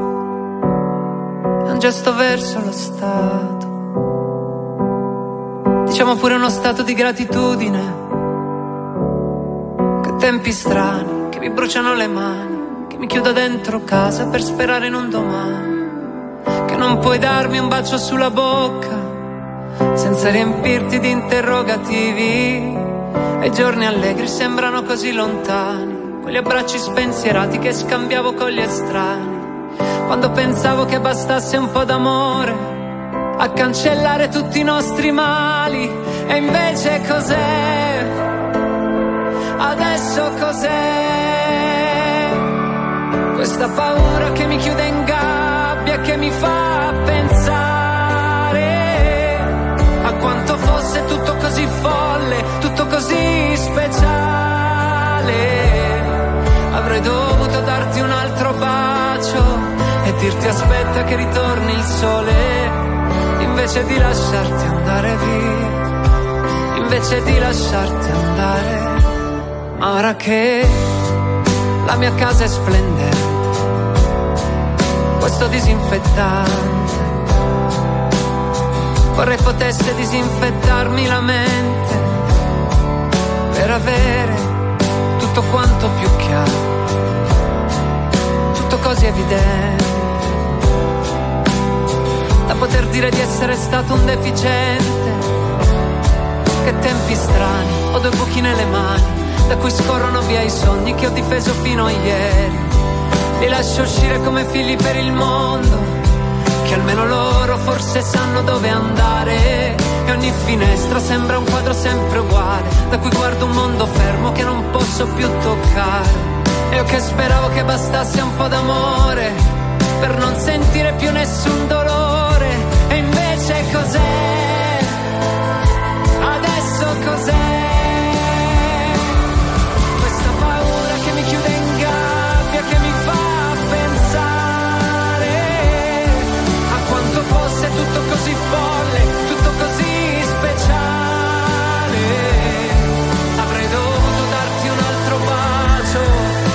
E dirti aspetta che ritorni il sole, invece di lasciarti andare via, invece di lasciarti andare.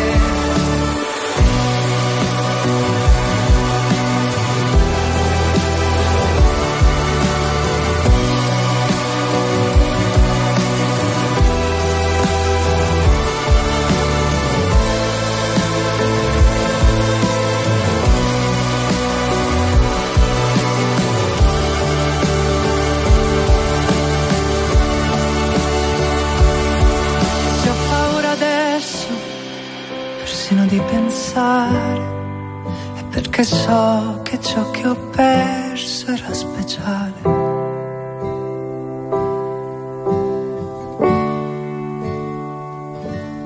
Così speciale. Così speciale, il nostro new hit, la nuova di Diodato, RTL 102 e 5, estremamente poetica, eh, va detto. Un piccolo periodo di pausa per lui. Ricordate lo straordinario successo con la vittoria del Festival di Sanremo qualche anno fa.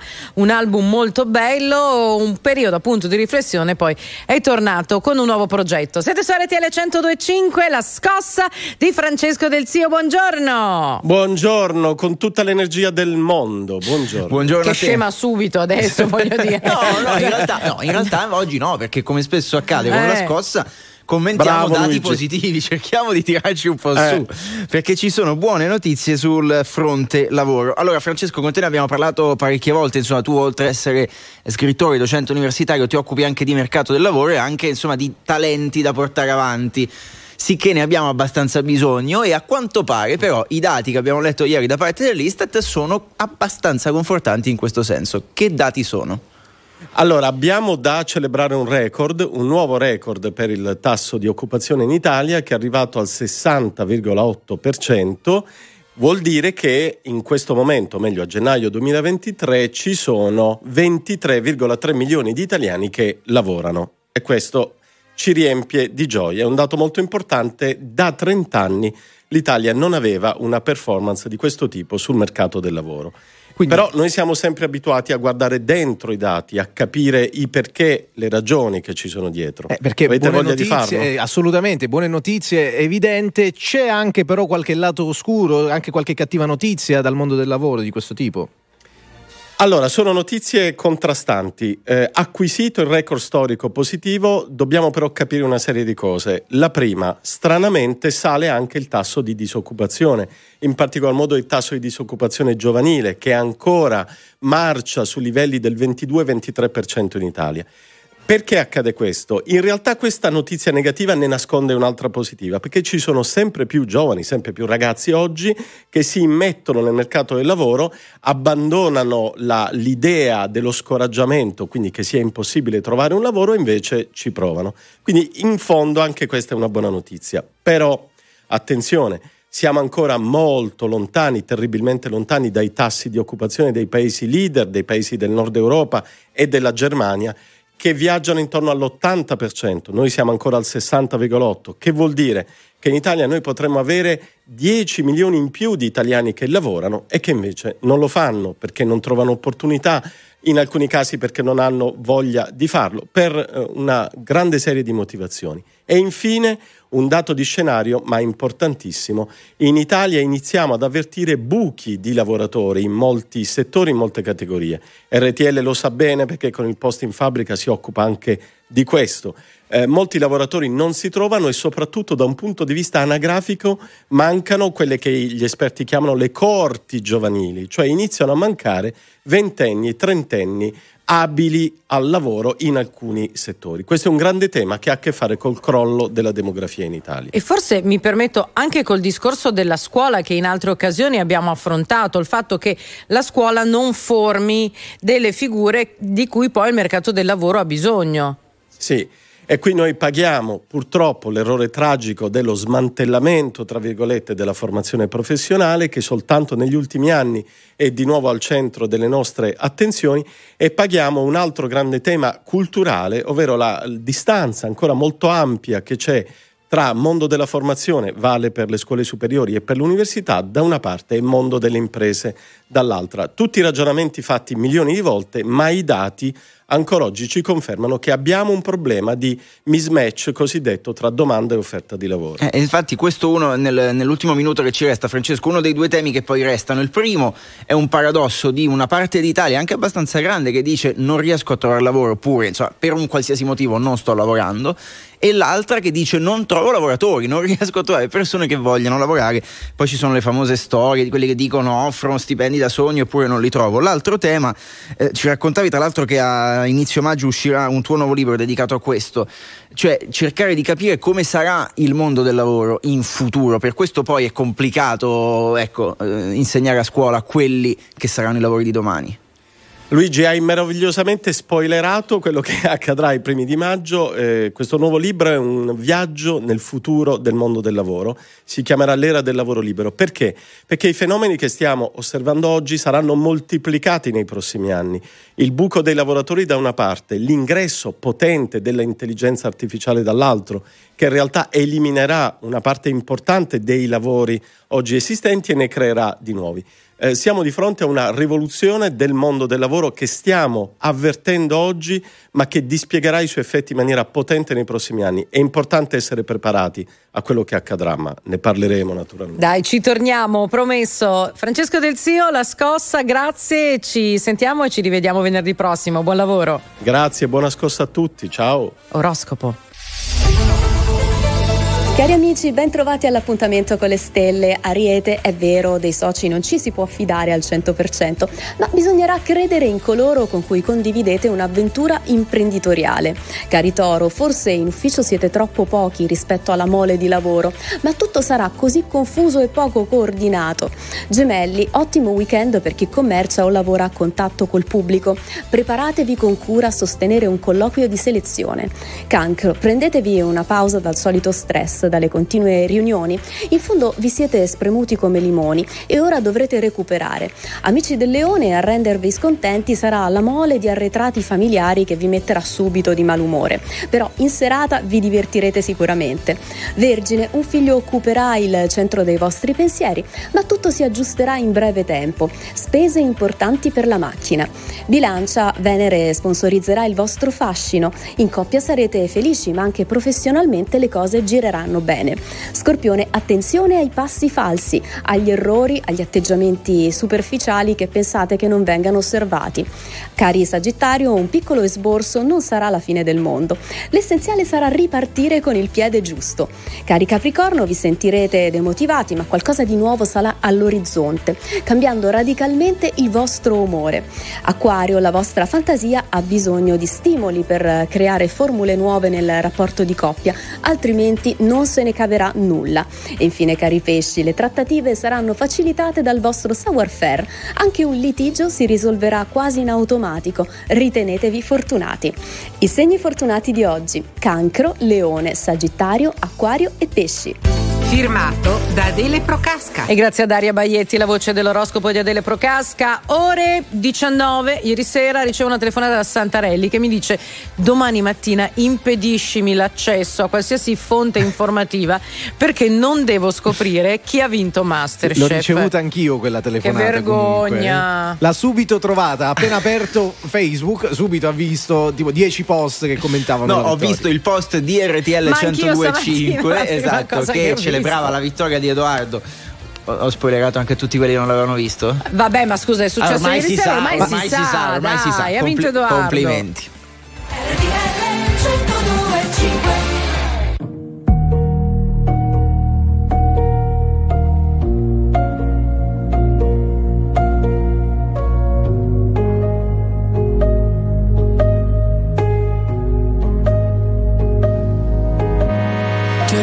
Rivisto dopo tanto, tanto, tanto, tanto tempo Come previsto tu eri tanto, tanto, tanto, tanto bello come un tempo. Hai cominciato a parlare, mi aspettavo mi mancavi Invece hai parlato tanto, tanto, tanto, tanto, tanto amore quello che ti ho dato.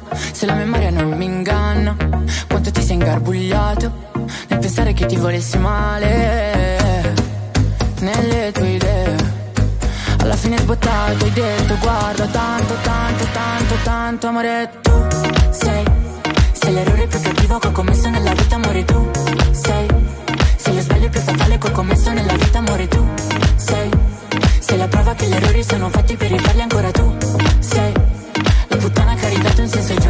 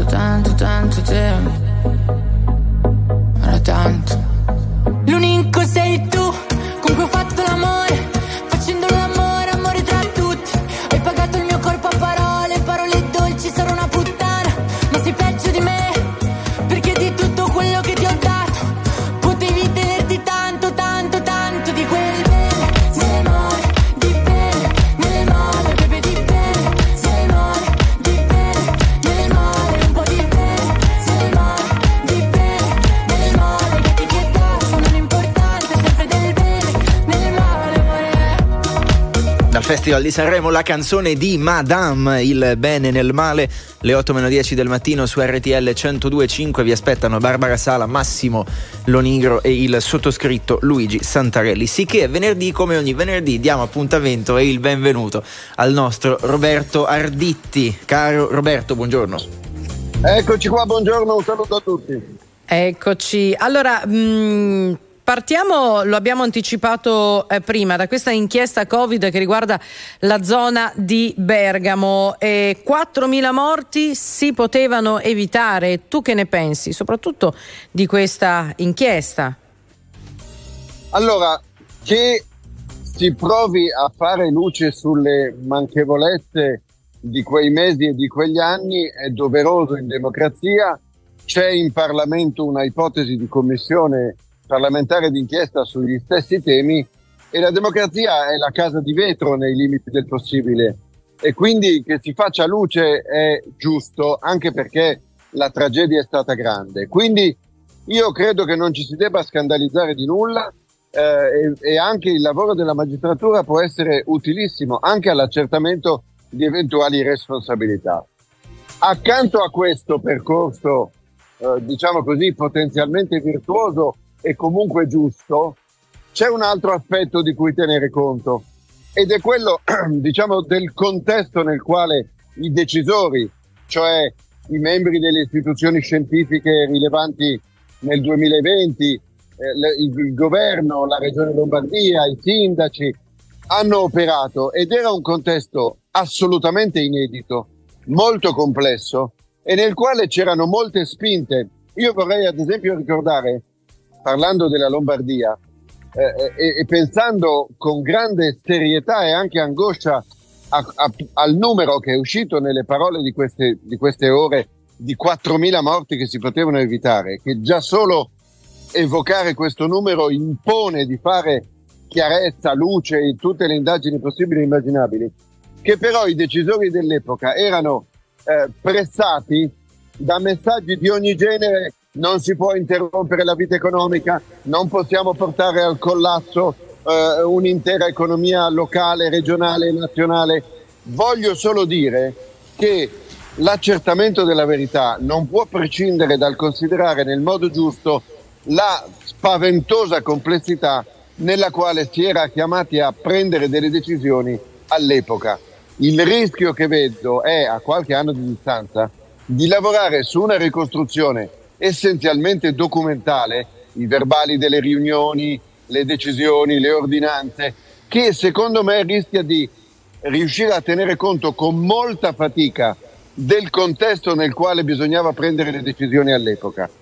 Contesto che invece era estremamente influente. Mm, assolutamente, è così, ce lo ricordiamo tutti, ehm, no, si parlava eh, Milano non si ferma, Bergamo non si ferma, quella roba lì e poi abbiamo visto che evidentemente la situazione forse lo richiedeva. Eh, cosa ne pensi del fatto che praticamente la maggior parte degli, degli, indagati, adesso che si è chiusa l'inchiesta, ci spiegava Davide, diventano imputati, eh, hanno saputo di esserlo dai giornali e non direttamente da, dalla magistratura?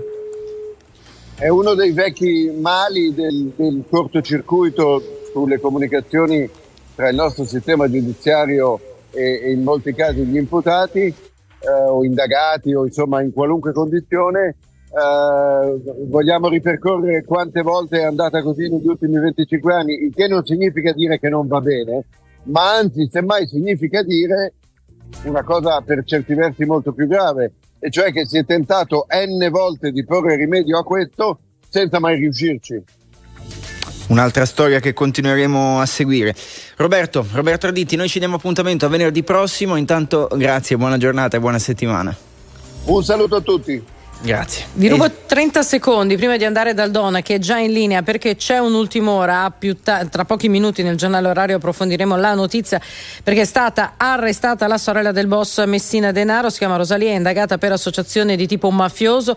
Il ROS con il supporto del comando provinciale carabinieri di Trapani e dello squadrone eliportato cacciatori di Sicilia ha eseguito l'ordinanza di custodia cautelare in carcere messa dal tribunale di Palermo. Mm. Ultima ora battuta pochi minuti fa. Quindi tra poco approfondiamo con Maria Paola Raio Viola nel giornale orario delle 8. Adesso il pensierino buono di Don Antonio Mazzi. Buongiorno Don. Il quale, ciao ciao, il quale vi dico che la verità non è soltanto qualcosa, ma è soprattutto qualcuno. La verità non è soltanto qualcosa, è soprattutto è qualcuno. soprattutto qualcuno. E cerchiamola Ok. sta verità, o no? Sì, la cerchiamo. Ciao, Ciao, Don, ciao, ciao. ciao, ciao, ciao, ciao. Grazie, grazie Io- a Don Antonio Mazzi. Mi, ver- mi vergogno a dirlo, ma non l'ho capita. Ma come non l'hai capita? Non l'ho capita. Vabbè, allora puoi andare su RTL 1025 Play, Eh. l'applicazione, ci sono tutte le frasi, le riascolti. No, non ho detto che non l'ho sentita, Eh, ho no. detto che non l'ho Eh, capita. Magari ad un secondo ascolto le capisci, che Dici? devo dire? Allora, Ricky, facciamo una cosa, sblocchiamo un ricordo che è meglio.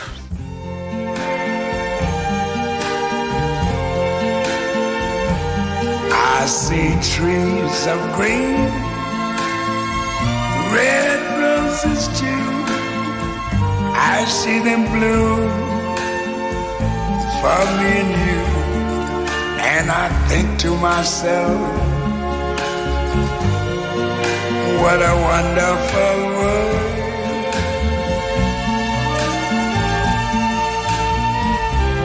I see skies of blue clouds of white, the bright blessed day, the dark sacred night, and I think to myself, what a wonderful world.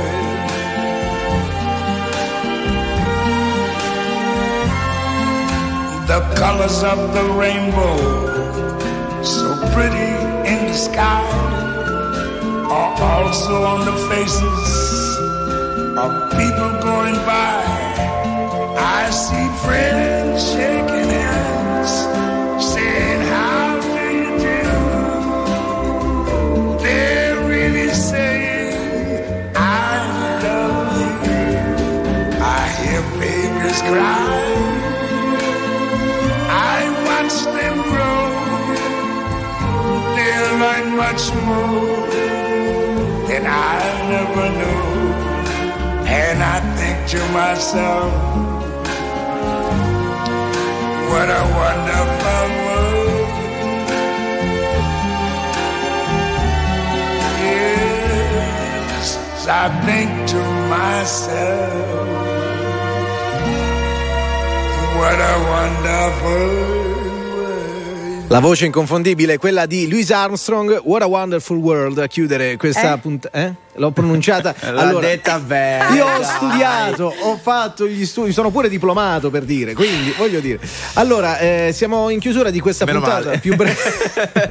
Ragazzi, comunque dai messaggi, non sono l'unica a non aver proprio compreso appieno la frase del don. Posso- non, eh. non ve lo meritate il dono, veramente non ve lo meritate. Allora, chiudiamo qui. Non Stop News torna se tutto va bene domani mattina a partire dalle 6. Ci hanno seguito Ricchi Aristarco, Pio Ingegno, Andy Ceccarelli in regia, Maria Paola Raiola in redazione, al timone, Barbara Sala.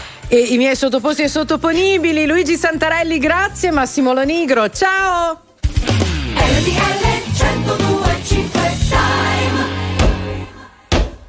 Anche a Maltignano, in provincia di Ascoli Piceno, sono le 8. RTL 1025 Giornale Orario. Ben ritrovati da Maria Paola Raiola. Apriamo questa edizione con la notizia che vi abbiamo anticipato pochi minuti fa. I carabinieri del ROS del comando provinciale di Trapani hanno arrestato Rosalia Messina Denaro, sorella del capomafia Matteo. Secondo gli inquirenti avrebbe favorito la latitanza del fratello, gestendo anche soldi e contatti con gli uomini durante il lunghissimo periodo appunto del capomafia. La donna è la madre di Lorenza Guttadauro, avvocato difensore tra l'altro di Matteo Messina Denaro. E dopo un'indagine complessa, la Procura di Bergamo ha prodotto un durissimo atto d'accusa contro l'ex Premier Conte, l'ex Ministro Speranza, il Presidente della Lombardia Fontana, contestando loro ritardi e omissioni nella gestione della pandemia da Covid nella sua fase iniziale nel 2020 proprio a Bergamo e provincia. Migliaia di morti si sarebbero potuti evitare secondo i magistrati. La reazione a caldo dell'ex Presidente del Consiglio, Giuseppe Conte, è stata questa. Ascoltiamo. Sicuramente i familiari delle vittime e tutta la comunità nazionale ha il diritto di, eh, che ci siano queste verifiche giudiziarie. Io per, io per quanto mi riguarda, solo già dichiarato, sono assolutamente disponibile a confrontarmi, a offrire la mia massima collaborazione La Procura di Crotone indaga sui mancati soccorsi al barcone di migranti naufragato domenica davanti alla spaggia di Cutro e sul rimpallo di responsabilità tra Guardia Costiera, Guardia di Finanza e Frontex che ha coinvolto tra l'altro anche i ministri dell'interno Piantedosi e dei trasporti Salvini, gli accertamenti delegati ai carabinieri, chiesti documenti relativi all'attività delle unità intervenute nella notte di domenica. Voltiamo decisamente pagina, si è conclusa la dodicesima edizione di Masterchef e c'è un nuovo vincitore, Coppola. La sfida finale di Masterchef Italia 2023 ha visto trionfare Edoardo. Il concorrente si è aggiudicato la dodicesima edizione del Cooking Show convincendo i tre giudici con il suo menù Tutto Mondo. Il giovane chef di Varese ha festeggiato la vittoria mantenendo la promessa fatta a Bruno Barbieri, il taglio di capelli in diretta tv.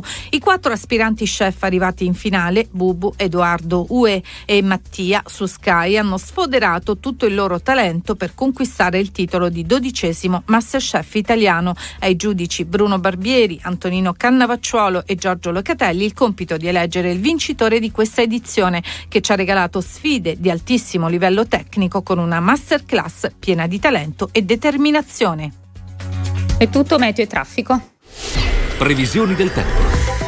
Una buona giornata da Clara Ventura di Trebi Meteo. Nelle prossime ore una zona di bassa pressione ancora attiva sul Mediterraneo porterà piogge e rovesci dapprima sulle regioni centrali e sulle isole maggiori, in estensione poi all'estremo sud con temporali di forte intensità tra Basilicata, Calabria e Sicilia.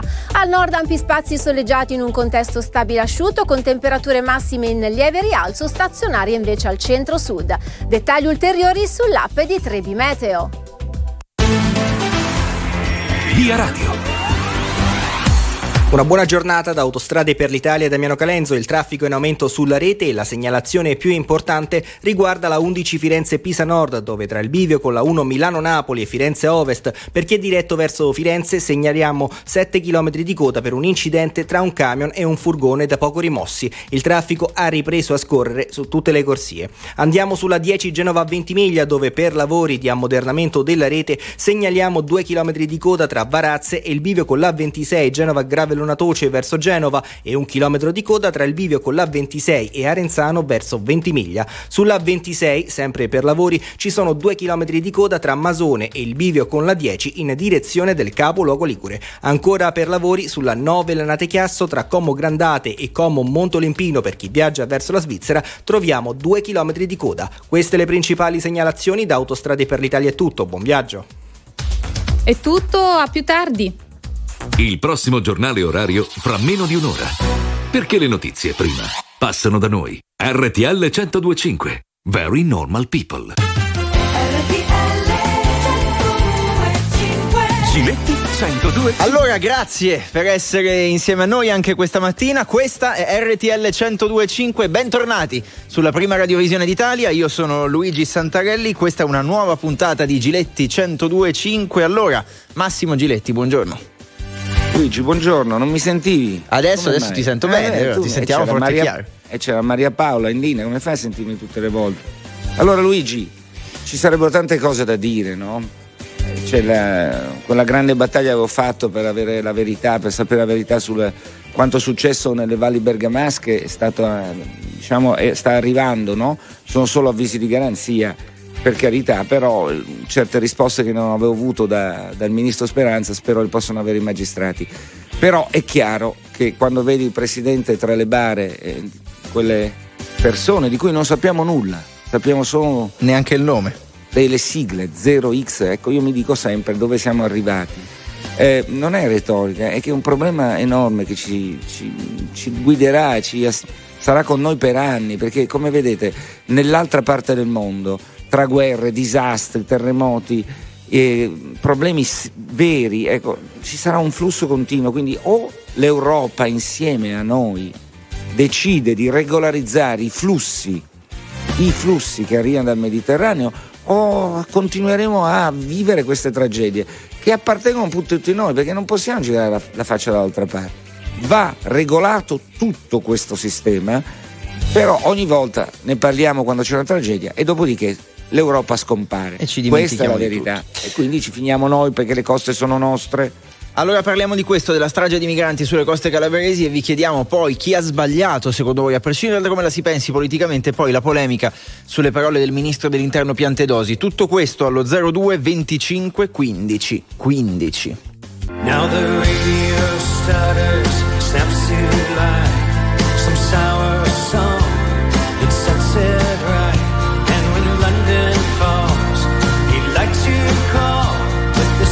the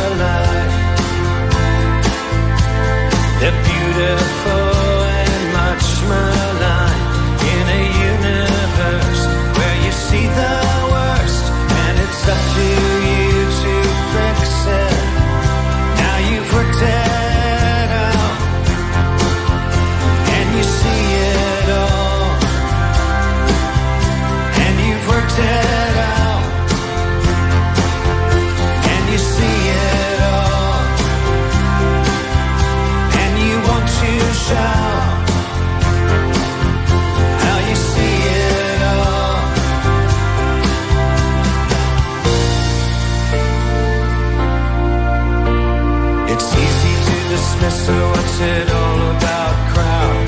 There is no doubt. It's this here now.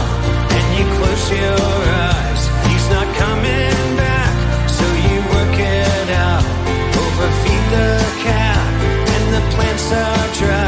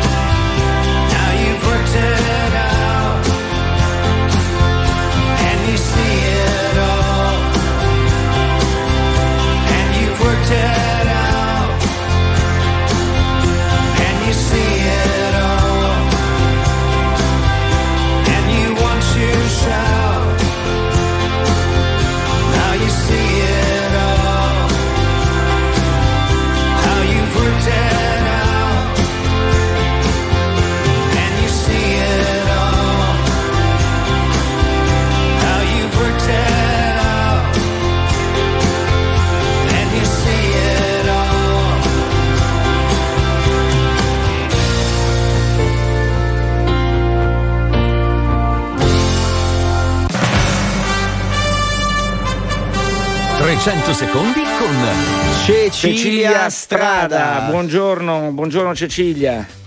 Buongiorno a voi. Allora, Cecilia, noi di solito introduciamo l'ospite eh, con- in, in modo allegro, no? E oggi n- non si può fare, non per retorica, ma che veramente ehm, guardando quello che è successo, queste bare, distesa di bare, l'ennesima, no? Perché non è la prima volta che succede. Io riflettevo stamattina dicendo, guardando quelle, quelle bare, soprattutto quelle del bambino, insomma, c'era un X0, noi non sapremo mai neanche chi è, che cosa ha fatto, che, che- che sogno avevano queste persone, non sapremo nulla. E ripeto, al di là di quelle che sono le colpe, se ci saranno colpe, indagini, non indagini, qui il problema è molto più vasto. Mattarella un po' ha salvato l'immagine dell'Italia andando lì, caricandosi il dolore di tutti noi Però certo la domanda è sempre la solita, si poteva evitare e questo lo chiede una donna eh, che da anni fa un certo tipo di lotta e, e pone al centro molti interrogativi sul modo di gestire queste situazioni. Prego Cecilia. Beh sì, si possono evitare queste morti, oltre alle vittime di questa ennesima strage in mare del naufragio di Crotone dall'inizio dell'anno nel Mediterraneo centrale ci sono stati sostanzialmente 5 morti al giorno, ogni giorno, se, se contiamo quanti giorni e quanti morti. Eh, si potrebbero evitare, sì certo, ma eh, evitarli vuol dire rivedere le politiche europee di gestione dei flussi migratori, perché fin tanto che eh, le porte dell'Europa saranno chiuse, i canali d'accesso sicuri e legali, i decreti flussi saranno bloccati, evidentemente a persone come quelle che abbiamo visto morire a Crotone che devono scappare dal proprio paese o anche che seguono il sogno di una vita migliore esattamente come fanno i nostri figli, non resta che affidarsi ai maledetti trafficanti di esseri umani eh, che se ne fregano ovviamente delle loro vite e, e, e, le tragedie continueranno, purtroppo sarà assolutamente inevitabile. I corridoi umanitari, ho sentito dire in questi giorni, non sono una soluzione all'intero fenomeno, certamente sono, sono una cosa essenziale, sono dei progetti fantastici come i corridoi umanitari che ha portato avanti la comunità di Sant'Egidio, ma i numeri non sono sufficienti. Eh, bisogna rivedere evidentemente le politiche europee. Ecco, ma perché l'Europa? Ecco, allora, perché l'Europa? Perché poi alla fine noi, diciamo, il gioco poi politico lo scacchiere politico, le strumentalizzazioni politiche si prestano sempre, no? Cioè, queste tragedie sono successe anche quando al governo c'era eh, la, la, sinistra. Eh, oggi però c'è una carica ideologica in più. Io domenica ho dato spazio un, al dottor Amodeo, un ex poliziotto, eh, che ha raccontato le sue esperienze, si sono sollevate mille polemiche. Il problema è che al governo oggi c'è la destra, quindi c'è una maggior carica ideologica secondo me nel leggere questa tragedia? Ma, eh, una maggior carica ideologica intendiamo da parte del governo o da parte no oggi nel leggere oggi, le, oggi, la lettura che si dà ecco c'è un governo di destra e questi sono morti di destra quando c'è stata una tragedia e ce ne sono state purtroppo altre mai si è detto è colpa di, del, del ministro se si schiantano contro degli scogli e finiscono in mare. Vorrei capire se la lettura oggi, essendoci la Meloni al governo, può cambiare e può maggiore, ci può essere una maggiore strumentalizzazione ma io non posso parlare per qualcun altro, parlo per le navi di soccorso della flotta civile. Noi abbiamo contestato ogni governo dal 2017 a oggi, che, perché ogni governo dal 2017 a oggi ha nei fatti ostacolato il soccorso in mare, a partire dagli accordi con la Libia firmati, firmati, con, eh, firmati da Marco Minniti, che hanno eh, di fatto inaugurato... Importante esponente del Partito Democratico, ricordiamo. Sì, eh, sì. Gli accordi con la Libia sono eh, di fatto significano che centinaia e centinaia e centinaia di milioni di euro delle tasse degli italiani dal 2017 a oggi sono stati impiegati per violare i diritti umani attraverso il finanziamento alla Guardia Costiera Libica che di fatto riporta le persone nelle mani dei trafficanti agli stupri e alle torture. Eh, noi abbiamo sempre contestato ogni governo che ostacolava il soccorso in mare e ovviamente non possiamo eh, che, eh, che, condannare anche le azioni di questo governo quando di fatto ostacolano il soccorso in mare, vedi per esempio il nuovo decreto o la scelta di mandare le navi di soccorso su e giù per la penisola a sbarcare a Civitavecchia, Livorno, La Spezia, Ravenna, che significa nei fatti tenerle lontano dalla zona dei soccorsi. Tradotto però il problema, come dicevo prima io, è la questione della regolamentazione dei flussi perché sì. dall'altra parte uno può dire non è che può arrivare chiunque, saremmo invasi, no? Allora in una realpolitik, se tu potessi decidere, avessi la bacchetta magica in Europa, perché l'Europa parla, poi alla fine, hai visto concretamente, fa ben poco, come la useresti? Cosa faresti? Su cosa agiresti? Dando altri miliardi a Erdogan per tenersi lì le persone in che condizioni non, non sappiamo? Cioè, qual è la posizione? Decreti flussi. In Italia sono moltissimi anni che non esiste un decreto flussi eh, reale. I numeri dei decreti flussi sono tali che servono semplicemente a regolarizzare chi è già qui e che per qualunque motivo ha perso eh, la regolarità. Non servono certo a, a fare arrivare nuove persone. Non esistono più decreti flussi, bisogna evidentemente ripristinare quelli. Poi ci sarà comunque qualcuno che non vuole, non può aspettare e cercare altre vie, ma il decreto flusso, la possibilità di accedere in Europa legalmente, dà già una prospettiva a quelle persone, soprattutto ai migranti economici. Quest'anno non posso, ma posso provare per l'anno prossimo, per esempio. Poi ci sono ovviamente invece i casi come eh, quelli che abbiamo visto in questi giorni di eh, disperazione nel scappare dall'Afghanistan, dal Pakistan, dall'Iran e lì bisogna agire fu- al di fuori del decreto flussi perché queste con ogni evidenza sono sono rifugiati, sono, eh, hanno diritto alla protezione eh, umanitaria e lì è ancora un discorso che va sopra i decreti flussi, ma sicuramente è aprire le porte dell'Europa con dei decreti flussi reali. Luigi, aprire le porte dell'Europa, quello è il punto. No? Allora, quello che in realtà eh, non si riesce però a fare da, da sempre. Eh, quello che in realtà però diamo detto i miliardi anche... a Erdogan, cioè, mh, questo è un problema vero alla fine. Eh? Il decreto flussi ne aveva parlato, se l'era fatto anzi quasi scappare il ministro dell'agricoltura Lollo Brigida, poi è tornato un po' sui suoi passi, però insomma qualcosa ha detto che poi il governo lo stia studiando davvero, davvero al momento non è chiaro, anche perché è stato lui stesso a dire al momento un piano non c'è, però come diceva Cecilia eh, la speranza è che ci sia almeno per regolarizzare qualche cosa che potrebbe essere fatto. Prima di salutarci una domanda e un commento più che altro su le parole del, del, ministro dell'interno Matteo Piantedosi che hanno fatto discutere veramente non poco in questi giorni. Poi lui anche lì ha cercato di correggere un po' il tiro perché all'inizio aveva detto beh io sono stato educato in un certo modo, io in quelle condizioni non sarei partito, poi ha detto ma noi intendevo dire che vi veniamo a prendere noi. Cecilia, cosa hai letto in quelle parole? Eh, all'inizio sono diciamo, eh, rimasto un pochino male, per, per usare un eufemismo. Eh, la culla in cui nasciamo è una botta di fortuna, ovviamente non è responsabilità nostra se nasciamo sulla pagina giusta, sulla pagina sbagliata. Poi queste persone appunto venivano dai paesi che conosciamo, io in Afghanistan ho lavorato per anni e non è davvero, cioè, to, to tre ore ai, in Afghanistan fuori dai muri dell'ambasciata ai vari commentatori prima di dire eh, venitemi a prendere con un C130, per cui eh, non penso che possiamo dalla nostra posizione di persone che sono nate in uno Stato democratico, con libertà democratiche, eccetera, permetterci di giudicare la disperazione degli altri che li spinge che li spinge ad affrontare questi viaggi drammatici. Veniamoli a prendere, li veniamo a prendere, eh, non so esattamente cosa intendesse, comunque magari se significa appunto aprire le porte dell'Europa per permettere alle persone di entrare in aereo, magari sono assolutamente d'accordo, questa sarebbe eh, la soluzione. Ma al momento invece si dice che l'unico modo per non farli morire è fermare le partenze. Fermare le partenze appunto, l'abbiamo detto, vuol dire solo aprire le porte legali. Al momento bloccare le partenze invece quello che significa esattamente quello che, che dicevate, dare miliardi a, a, Erdogan per tenerli in condizioni infernali o continuare a pagare la Guardia Costiera libica per riportare le donne agli stupri e, e questo non è fermare le partenze, è questo chiaro. è lasciarli all'inferno. Grazie, grazie, grazie Cecilia. Cecilia Strada, grazie.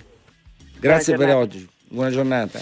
Allora, eh, andiamo in pubblicità e poi tra poco ripartiamo anche dalle parole di Cecilia Strada, dalle parole di Matteo Piantedosi e dalle immagini, non solo parole di una ennesima tragedia in mare, l'ha detto Massimo Giletti, Sergio Mattarella in piedi di fronte alle barre all'interno del Palasport di Crotone, cercando di capire secondo voi se ci sia una colpa effettiva di qualcuno oppure no e in generale commentare quanto è accaduto. Lo potete fare al telefono per parlare in diretta insieme a Massimo Giletti allo 02 25 15 15 oppure con un messaggio su WhatsApp al 378 378 1025. Vi aspettiamo tra poco.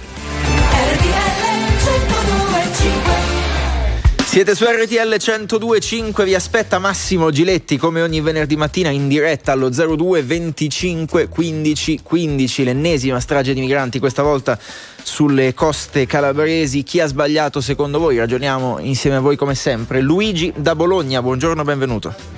Buongiorno, buongiorno, buongiorno Giletti, buongiorno a tutti. Luigi, eccoci. Allora, questa situazione sì. Io le volevo dire, io sono mm. un calabro trapiantato a Bologna da tanti anni, sono venuto da ragazzino qua a 14 anni, a 15 anni per, con le scuole e dopo sono rimasto qua perché sono stato, cioè, bene, cioè, sto bene qua. Però io volevo, agganciandomi al discorso di, degli immigranti, no? ognuno cerca di andare nei paesi dove sta meglio. No? All'epoca io da ragazzo vedevo un'isola felice qua a Bologna e sono venuto qua a Bologna. Così è la politica di, degli altri che vanno a cercare un posto sicuro, nel senso un posto dove si sta meglio. Per quanto riguarda i ragazzi che muoiono, perché purtroppo fanno delle cose che, che, che vanno al di là, che si mettono su un barcone, donne, bambine e via di seguito, ognuno bisognerebbe che si mettesse la mano alla coscienza, no? Nel senso che dire ma noi stiamo facendo bene a fare questa politica in questa maniera, cioè eh, obbligando a, a, a, come dire, a, persone che sono, che sono cioè lei dice non hanno altra strada che buttarsi su un barcone certo, e certo, arrivare io, qui. Ma io, io lo so perché io vengo da una terra purtroppo che non è che all'epoca negli anni 70 esistesse bene, ha capito? Per cui se no, perché nessuno, nessuno lascia la propria terra per andare, per andare in cerca di un sogno di fortuna. O, eh, ma quindi la colpa di cosa dovremmo fare secondo lei? In due aiutarli, parole. aiutarli a casa loro? In due parole, secondo me bisogna che questa gente sia aiutata là, però non andare in dei posti e fare guerre o eh, mettere il naso dove conviene, dove c'è petrolio, dove c'è questo, dove c'è... Eh, bisogna questo... aiutare le persone là dove, dove stanno male, perché se vogliono cioè se vogliono lo possono fare. Ecco, questo è il mio pensiero. Chiaro, un chiaro, non semplicissimo ma chiaro. Grazie no, Luigi. È, è molto, molto, complesso, eh. però, è alla radice, eh, però alla radici, no? Cioè lui dice, ma chi è che se ne va dalla propria casa se sta bene a casa sua? Allora, il famoso discorso aiutiamoli là, io direi difendiamoli là, però il problema è che i cinesi stanno occupando l'Africa, i russi, i russi stanno entrando in Africa, e l'Europa sta lì e guarda che, qual è la tecnica dei cinesi e dei russi? Creare, destabilizzare e mandare così la gente se ne va, non certo non li aiuteranno a casa loro. E allora il problema è molto grande, ma non lo risolve un paesino come l'Italia, sperduto ormai, una punta di un iceberg. Il problema è l'Europa cosa vuol fare, come vuol gestire un problema che sarà sempre più grande, perché la destabilizzazione è figlia del sistema che stiamo vivendo oggi. Viviamo in un mondo che ha un obiettivo, creare tensione tra i grandi stati e lo vediamo con l'Ucraina, ma lo vediamo nella zona dell'Iran, cioè la destabilizzazione è un problema. L'Africa, che cosa sta succedendo in Africa? Qualcuno se ne frega, capisce? Eh, questo è il punto vero. Poi noi ci stupiamo, ci strappiamo le vesti per questa storia, questo disastro ennesimo, ce ne sono già stati tanti, tra un po' ce ne dimenticheremo e andremo avanti come prima, ma i flussi migratori sono un, un punto fermo, perché comunque l'immigrazione deve essere considerata una ricchezza ma dobbiamo imparare a gestirla. Come fa la Germania, ad esempio. Se no, arricchiamo le solite cooperative di cui io mi sono occupato con le inchieste negli anni. Questo è il vero problema dell'Italia. Sentiamo Stefano da Mantova, buongiorno. Buongiorno, buongiorno, mi sentite? Sì, vai Stefano. Beh, eh, carissimo Giletti, mi è piaciuto. Buongiorno Stefano, vai eh, la, la mia. Due considerazioni veloci. Di più di quello che facciamo, cosa possiamo fare? Io vorrei assolvere l'Italia. Eh, mezzi, guardia di finanza, polizia, centri accoglienza, soldi. Perché cercare le colpe, chiedere dimissioni? Perché? Perché più di, più di così il destino è stato crudele e c'è stata questa strage. Ma, ma non vorrei... vedo la colpa di un ecco, politico o di uno dell'altro. Vorrei dire una cosa su queste sue parole vorrei fare un po' di chiarezza, perché domenica sera da me è successo, c'è stato uno scontro abbastanza duro, no? Sì. Eh, intanto noi oggi cosa sappiamo? Abbiamo la certezza dal, che l'aereo che ha vista questo barcone, questo caicco che arriva dalla Turchia, non dà segnali di attenzione, sono in pericolo, dice anzi, io ho letto proprio il report, l'abbiamo letto, il barcone galleggia, non ci sono segnali di difficoltà. E dalle comunicazioni che adesso abbiamo visto, no? perché sono state date ai, ai, a noi giornalisti, il rapporto, che, lo, gli scambi che ci sono nelle, nelle, tra la radio della Guardia Costiera e della Guardia di Finanza, si percepisce benissimo che non, nessuno di loro ha il senso di un'ipotesi di tragedia. Questo dobbiamo dirlo. Il tutto avviene in cinque ore, poi possiamo accusare, scaricare, eccetera. Però ricordiamoci che bisogna esserci in quelle acque, bisogna stare in quei mari, perché è facile raccontare esatto. e parlare seduti al caldo. Esatto, e esatto. purtroppo a volte arrivano le tragedie. È una tragica fatalità. Purtroppo arrivano anche le tragedie anche quei politici che chiedono la dimissione del ministro, eccetera. Ma quelle sai, sono le speculazioni, le strumentalizzazioni. Esatto, interessa eh. veramente eh, le morti e i bambini che sono morti o gli interessa che si dimetta il, il, il politico? Premetto che sono rigorosamente del PD, ma non mi interessa. Eh, tutti i governi di destra e di sinistra hanno fatto il massimo per salvare persone, secondo me. E alla TV vedo delle cose bruttissime di polemiche, colpa tua, colpa mia, cosa possiamo fare. C'è da fare, no, sono d'accordo tu. con lei. Sono d'accordo Ah, con ci lei. sta. Cioè, accertamento bisogna- delle responsabilità, sì, polemiche meno. quindi, Insomma, questo, questo dice. Stefano, No, grazie. ma stiamo parlando, le, abbiamo sc- le ascoltiamo. Tu, Certo. Bisogna fare una mega conferenza europea là nei È paesi. quello il punto. È quello, ma non la fanno. Le foto dei morti. Non la fanno, non la fanno perché sono anni che vengono a Pantelleria, portiamo anche in Sicilia Ursula von der Leyen, ma non, non cambia niente perché questo succede da anni. Quindi vuol dire che l'Europa non vuole capire perché ognuno ha i suoi interessi. Ed è complicato però lasciare poi l'Italia a risolvere i problemi, perché le- ovviamente noi vogliamo capire se l'Europa inizia sulle Alpi o a Lampedusa o a Crotone. Questo è il punto che dobbiamo chiedere a chi sta a Bruxelles. E- e- questo. Stefano, grazie. Ci salutiamo. Ciao. Buona giornata. Buona giornata, grazie Allora, a voi. Luigi, vogliamo capire o no questa storia? Sì, cioè, Massimo, però le tue frasi ascoltiamole però. frasi. Eh, Sulle frasi, le frasi, io guarda, Piantedosi, cioè, la persona per di ciò bene. che dici è l'Europa che fa. È sempre questo. diciamo. Piantedosi è una persona per bene. Poi si possono, no, par- partiamo da questo, persona per bene, tecnico esperto da anni, eccetera. Ha sbagliato dire una frase, certamente. Io credo che oggi non la ridirebbe quella frase. Però poi noi siamo sempre pronti a giudicare, fare tutto in un attimo, ma cagliamoci anche nelle realtà. A me quello che conta è che il dialogo tra la Guardia Costiera e eh, Guardia di Finanza è preciso, è dettagliato. Cioè ascoltiamo di quei dialoghi. Nessuno aveva capito la tragedia che poteva succedere. Purtroppo nessuno l'ha capito. Questa è la verità. Poi possiamo fare inchieste, tutto quello che volete, ma io credo che ascoltare, ascoltare quello che si dicono le due le motovedette è importantissimo.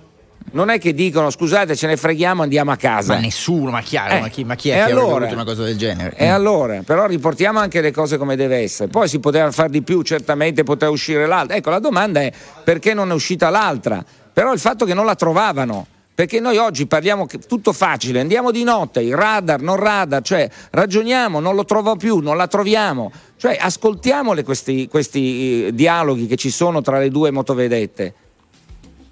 Eh, perché sennò poi è facile fare i processi. Certamente ci sono delle responsabilità, assolutamente qualcuno avrà sbagliato. Certo, ma c'è una tragedia, a volte le tragedie avvengono così, non è che avvengono perché c'è la Meloni al governo, perché sono avvenute altre volte. No, però mi sembra altrettanto facile, poi andiamo al telefono, dire l'Europa cosa fa, dovrebbe farlo l'Europa. Eh, ma se la chi. risolve da solo l'Italia, allora facciamo sbarcare milioni di persone, lo dice anche Cecilia, cioè il problema sono i flussi.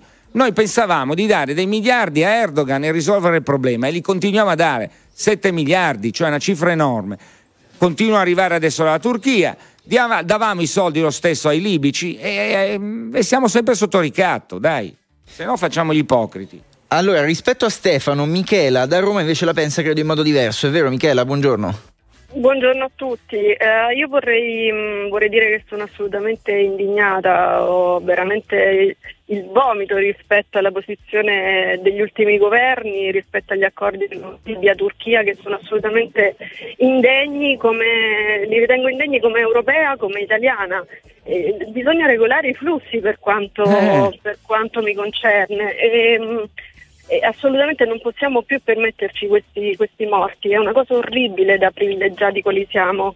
E mi meraviglio che l'indignazione resti sempre ai livelli più bassi e non riesca Ha a ragione arrivare in lei, ha ragione lei. L'indignazione, anche se va sui giornali per 3-4 giorni, poi c'è solo la strumentalizzazione politica, non c'è nessuno che deve... Questa è una questione che non, riguarda mi sta sento sinistra. rappresentata da, da nessuno di- di- degli ultimi governi, non mi sento rappresentata e non mi sento rappresentata nemmeno da quest'Europa rispetto al problema immigrazione, che è sempre gestito molto male, molto con le toppe, perché dare pi- le mancette qui e lì e anche ad altri governi assolutamente non risolve un problema che è decisamente grande, decisamente eh, importante anche a livello di etica umana, insomma. E, mm, mi dispiace, E arricchisce, e arricchisce la criminalità, perché questa è la verità. Assolutamente sì, perché assolutamente sì, perché anche gli immigrati che riescono ad arrivare, quei pochi che ce la fanno, quelle donne che grazie a Dio non vengono stuprate in Italia, almeno si spera, poi vengono sfruttate in un altro, in un altro modo, finiscono nei canali dei, dei braccianti, della mafia e, e probabilmente è, è un sistema malato che abbiamo anche noi che conviene questo tipo di illegalità, perché è facile pa- parlare di invisibili, di immigrati Ma che fatto non Ma è che invisibili? nulla. Ha mai fatto un giro a Foggia? Loro raccontano che sono gli invisibili. Andiamo a vedere i campi dove vivono queste persone. Lì fa comodo a tutti, nessuno li vede. Solo i servizi televisivi ogni tanto. criminalità, Sto dicendo Eh. proprio che la criminalità è quella che ti serve alla fin fine di tutto questo e Sì, la politica se ne serve nel momento in cui queste persone sono i brutti cattivi immigrati illegali. Sono gli stessi però che raccolgono i pomodori e che fanno arricchire la mafia. Sottoscrivo tutto. B- Michela, complimenti, grazie. brava. Grazie. Complimenti, visione giusta. Però poi l'Europa non c'è. E tu dici, l'Europa siamo anche noi. Eh, ho chiaro. capito, Eh, eh, eh. ma evidentemente non usciamo, non abbiamo No, voce in capitolo. qualcuno ti ha scritto nei messaggi, tu giustamente dici che non è inutile fare processi, però poi quello là sembra un processo, cioè ma perché allora Quale? l'Europa non fa il tuo nel momento in Ma cui il dici- mio è un processo perché se non capiamo che non siamo in grado noi di risolvere. L'Italia non, è, fa- non può far risolvere un problema che è molto più vasto. Sì, ma il decreto flussi di cui parlava Cecilia Strada prima è un decreto italiano, eh? Quello di cui Sì, parlava ma- Lollo Brigida è un decreto ma- italiano, lì l'Europa non c'entra, più o meno. Sì, allora, benissimo, facciamo il decreto flussi per l'Italia, ma non è il problema solo lì. Ma Eh, certo, il decreto flussi non è certo. che possiamo far arrivare un milione di persone, dobbiamo ri- capire che c'è un mondo che sta in piena, in, in piena crisi e possono arrivare, dovranno arrivare, arriveranno, perché comunque, come dici tu, uno che si mette su una barca di quel tipo ha un sogno che gli fa passare anche il rischio di morire in mare. È questo il problema, deve mettersi nelle mani, nel- nella mente di queste persone che scappano, hanno fatto migliaia di... Ci sono dei racconti fatti di persone che hanno fatto centinaia di migliaia di chilometri a piedi, due anni per arrivare dall'Afghanistan in Europa. Quelli non li fermate perché hanno l'unica speranza in questo mondo, che lo sognano, che lo vivono. E quindi bisogna arrivare da là, eh, ma non ci arriveremo mai. Perché è facile parlare, eh, io lo dico che è molto facile parlare, Allora, realizzare. Prima di andare in pubblicità, sentiamo anche Tony da Napoli, buongiorno. Vai Tony. Sì, Tony. salve, buongiorno. Vai. Mi sentite? Sì, Buongiorno. Tony, parla pure. Allora, io credo che il problema principale sia quello dell'Unione Europea, nel senso che noi abbiamo costruito un'unione economica, ma ci manca l'unione politica, ci manca eh, la socialità, c'è sempre diffidenza tra i paesi, soprattutto tra i paesi del nord Europa nei confronti dei paesi del sud Europa, in particolare dell'Italia. E il problema va affrontato, come diceva Giletti, dall'Unione Europea, va affrontato in maniera complessiva, bisogna capire che c'è un flusso di persone, ci sarà anche nei prossimi anni, che potrà arrivare. L'immigrazione di per sé è una ricchezza perché ti aiuta in qualche modo a, a- conoscere l'altro e, e ti arricchisce. E, e soprattutto dobbiamo capire che eh, gli immigrati, questi immigrati sono persone che scappano da situazioni drammatiche. Eh, c'è un obbligo in qualche modo di accoglienza. Il problema è riuscire a- a- ad accoglierli, una volta accolti, accoglierli bene e soprattutto evitare che possano accadere dei drammi di questo tipo. Perché una Ma vedi, vedi che noi li parcheggiamo, noi queste Esatto. persone non le riusciamo a inserire e, che- e alimentiamo il razzismo in questo modo, perché questa è anche la verità. Noi non li inseriamo, li mettiamo dentro delle cooperative che pigliano i soldi, pochissime fanno un buon lavoro, poche ci sono, ci sono, fanno un buon, molti altri se ne approfittano. È sbagliato proprio il progetto italiano. Cioè tu, la- l'immigrazione potrà- dovrebbe, dovrebbe essere un arricchimento, l'Italia dovrebbe essere il punto di riferimento dei paesi che si affacciano sul Mediterraneo, non un muro, dovremmo essere un hub positivo, ma per farlo bisogna avere risorse e intelligenza e visione di cose che non abbiamo. Tony, un ci, abbraccio. ci salutiamo. Allora, grazie. Andiamo in pubblicità e poi ancora le vostre chiamate. Luigi, 02 Luigi, 25 stanno scrivendo da dalla? Tuscia Eh, dalla- ma, ma perché questi della Tuscia sono così attivi sempre per me? Sempre i tuoi fan dalla Tuscia, Partito Eh, ma- Democratico. Ah, Partito. Democratico. Eh, e invece a te, a te hanno scritto dal Circolo Giovanile di hanno visto Fratelli votare d'Italia. per la Schlein. Eh. Adesso non so se hai votato per la Schlein. Eh, a te hanno visto invece una manifestazione di Fratelli d'Italia, mi segnalano. Eh, In che confer- anno? Confermi. Va bene, pubblicità, vi aspetta Massimo Giletti tra poco.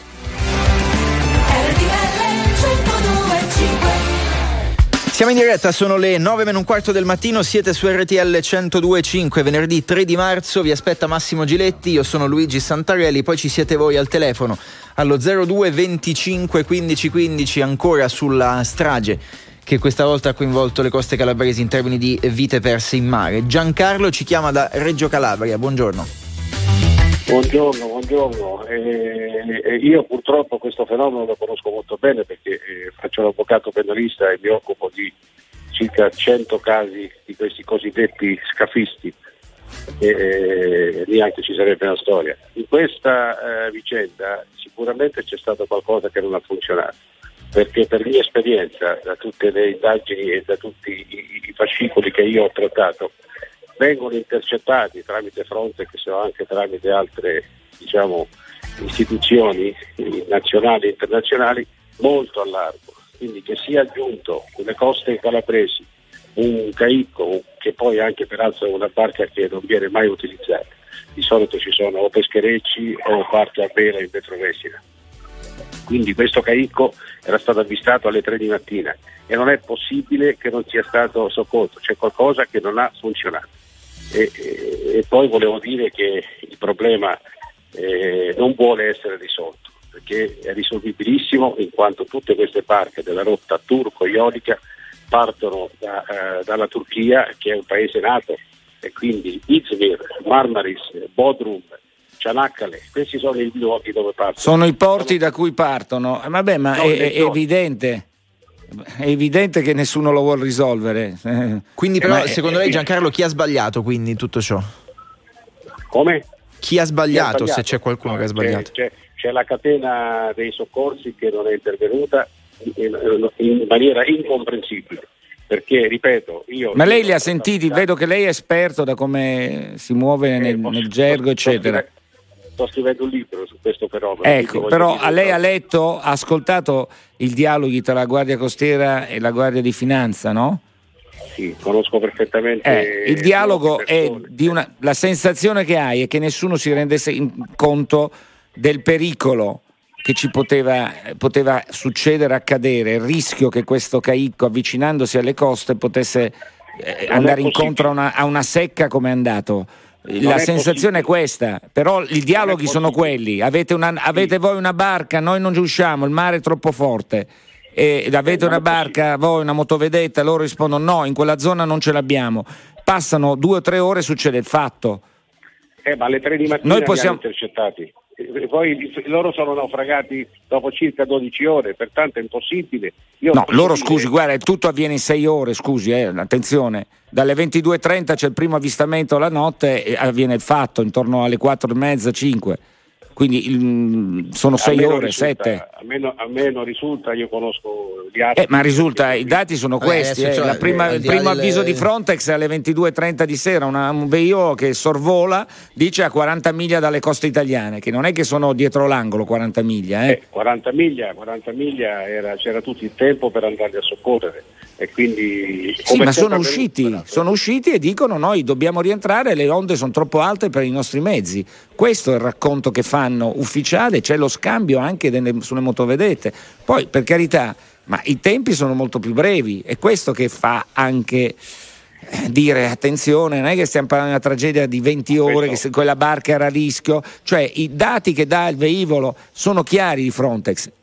La barca non dà segni di situazione a rischio, questo è il dato che emerge nel, me- nel messaggio evidente scritto da- dal, dal veiolo di Frontex. Giancarlo, dobbiamo, Ci sarà- dobbiamo salutarci. Ci, ci do- ci dobbiamo- sarà un'indagine, ma sicuramente emergeranno cose diverse da queste. E que- Grazie. questo lo vedremo, e questo lo vedremo. Le eh, inchieste servono per parlavamo- questo. Esatto, parlavamo delle indagini proprio per questo. Giancarlo, grazie, un saluto. Grazie, ciao. Eh, andiamo a Varese, c'è Franco, buongiorno. Buongiorno. Franco, hanno vinto a Masterchef, un uomo di Varese, lo sa che siccome Luigi Santarelli è un grande chef, eh, usa l'acqua, anche un'acqua minerale particolare per far meglio Eh, i prodotti. Ecco, lei... No, Sì, anche per sorridere, dai, anche per sorridere. Sono un nonno di 77 anni che lavora ancora. Ho pianto per quel disastro che è successo, però una domanda. Le OMG intervengono solo quando il mare è pulito oppure eh, intervengono quando vogliono? Dove erano? Beh, adesso Le in questo ONG non sapevano dove era. Eh, ade- dove allora, era. intanto non è che hanno mezzi ovunque, le navi ONG sono poche e, e stanno soprattutto nella zona tra la Libia e la Sicilia. Qui è un problema di allerta che è stata data, di intervento di due mezzi della Guardia di Finanza che probabilmente hanno trovato un mare, a quanto dicono loro, eh, eh, non, eh, non navigabile con i loro mezzi, con dovute tornare indietro e nel frattempo è una tragedia. Signor Sostanzialmente Giletti, questo. Non, colpe- non colpevolizzo nessuno, sto dicendo le- perché io ce l'ho su con le OMG, perché è uno sfruttamento che fanno anche loro e, e quando serve non ci sono. Allora, in realtà, eh, Franco, si è fatta. mia alcuni, alcuni hanno lamentato proprio il fatto che questo potrebbe essere il primo di una serie di episodi dopo l'introduzione di nuove multe per le ONG proprio da parte eh, del ministro dell'interno attuale. Prima Cecilia Strada, Luigi diceva, siccome noi adesso dobbiamo andare nei porti di La Spezia, dobbiamo andare nei porti di Ravenna, chiaramente sono porti lontani no, rispetto alla zona siciliana, quindi per- vuol dire raggiungerla ci voglio molto tempo andare, molto tempo tornare e sguarnire un po' quella zona. Sostan- sostanzialmente Cecilia Strada diceva questo. Però il problema è che il salvataggio lo devono fare i mezzi che appartengono allo Stato greco, Ecco, questo- questo maltese, è d'accordo, italiano. d'accordo, però, Eh, questo è io il punto. ripeto, Poi che lei mi faccia la polemica con l'NG ci può anche stare, no? Perché è una strumentalizzazione anche quella, politica ci sta, lei ha un'idea diversa. Però gli interventi in mare li devono fare quelli, no? Le navi italiane, no? Eh, se no- Senta, io la ringrazio di avermi ascoltato e Buona giornata. Grazie, Franco. Buona giornata, continui a fare il nonno bene. Buona giornata. Allora, ti volevo leggere prima di tornare al telefono un paio di messaggi al 378 378 Cosa ti 1025. È mai possibile che invece di condannare chi ha causato il naufragio si attacchi chi purtroppo non è riuscito a eh, salvarli tutti? Poi eh, arrivano sempre Questo messaggi. cosa vuol dire? Cioè, cosa, cosa intende secondo te? Chi ha causato il naufragio? Eh, ah, non lo dice, però sis- dice eh, è successa una tragedia come per dire vabbè è successo, non è colpa di nessuno, siamo tutti tristi ma passiamo avanti. Eh no, perché la colpa è di tutti noi, cioè noi non possiamo far finta di non vedere che questo è un problema. Eh, io credo questo, nonostante si pensi in modo diverso, io guarda, io magari una posizione diversa da Luigi, però è un problema, non si può far finta di non risolverlo. L'immigrazione di questo tipo va regolamentata, i flussi vanno aperti in modo serio. Cioè noi stiamo alimentando con questo sistema gli scafisti, la criminalità. Che cosa fa poi la criminalità con quei soldi? Li gestisce ovviamente in un modo pulito. E addirittura noi diamo soldi a un sistema criminale, che poi alla fine è quello. Io credo che bisogna veramente sbattere giù a Bruxelles le porte e trovare una soluzione. Sarà difficilissimo perché mi sembra che i paesi non la vogliono. Beh. Ehm, ci scrive qualcuno da Pordenone, ma buongiorno, nessuno li ha visti partire, adesso è colpa dell'Italia, dobbiamo sempre scaricare le colpe. Poi Ma ha ragione, ha ragione, perché la Turchia non è un paese fuori dal mondo, eh, la- fa parte della Nato. Cioè i turchi fanno il doppio gioco, pigliano i soldi e li lasciano partire. Siamo alle solite. Purtroppo quella è una rotta che inizia a intensificarsi perché dalla Turchia, da quei eh, campi profughi pagati con soldi europei, quindi anche italiani, la gente dopo un po' cerca di andarsene, perché se voi state chiusi, vi mettono in una specie di carcere, a un certo punto tentate di scappare da quel carcere, anche perché gente per bene, io li ho visti nei campi profughi, quando sono andato in Iraq li ho visti. Cioè, un conto è parlare da qua, un conto vedere bambini che stanno in mezzo alle fogne, a cielo aperto, madri disperate, eccetera, hanno perso tutto nelle guerre, nei terremoti. Ma ma ragioniamo in modo civile una volta tanto, non in modo ideologico. Scapperei anch'io da quei posti. Questo è il punto, bisogna farli arrivare in modo diverso e usare le loro qualità, le loro capacità. La Germania sa come si fa, noi no. E loro vanno a Ehm, prendersi i migliori. eh, Marcello da Brescia, abbiamo solo un minuto, dobbiamo andare velocissimi. Vai, Vai, Marcello. Buongiorno, buongiorno, sarò rapidissimo. Sulla evitabilità o meno nessuno saprà mai dare una risposta a questo, non lo darà nemmeno un- un'inchiesta giudiziaria. Sono d'accordo Eh, con lei. finirà con eh, un niente di fatto. Eh, era il 3 ottobre del 2013 quando a Lampedusa morivano 360 persone. Allora non ci fu tutta la polemica che si sta scatenando adesso. non vorrei che ci fosse anche tanta politica e tanto interesse politico dietro. Beh, ma è evidente, ma è evidente che è una strumentalizzazione, è evidente, ha E ragione lei. la politica dovrebbe semplicemente tacere. Su quelle che sono le responsabilità, la magistratura dovremmo andare a un livello superiore. Allora, siamo Europa, benissimo, la magistratura deve rivolgersi anche all'Europa. Le responsabilità sono europee, vanno identificate lì, perché qui in Italia non si identificherà mai alcuna responsabilità. Allora iniziamo a colpire in alto. È, l'Europa, facciamo parte dell'Europa, scelte di questo tipo. Purtroppo abbiamo un debito troppo grande per farci sentire, questo è il mio, il mio dubbio. Ecco, Siamo ricattabili, siamo Siamo ricattabili da quel punto di vista. L'unico che ci riuscì fu Renzi, che almeno prese i soldi. Ecco, Renzi era stato bravo già a, i Dobbiamo, dobbiamo chiudere purtroppo. Marcello, Ciao. grazie, buona giornata. Ciao, buona giornata. Luigi, allora andiamo a chiudere. Sì, eh, lo facciamo con il 1981, disco di Kim Carnes, Bette Davis Eyes. Tra poco Ah, poi... finalmente, finalmente. Hai iniziato male con i rem, ti stai Ma- ma riscattando. come ti permetti? Tra poco Eh. chiudiamo anche con i vostri messaggi. Her hair is hollow gold.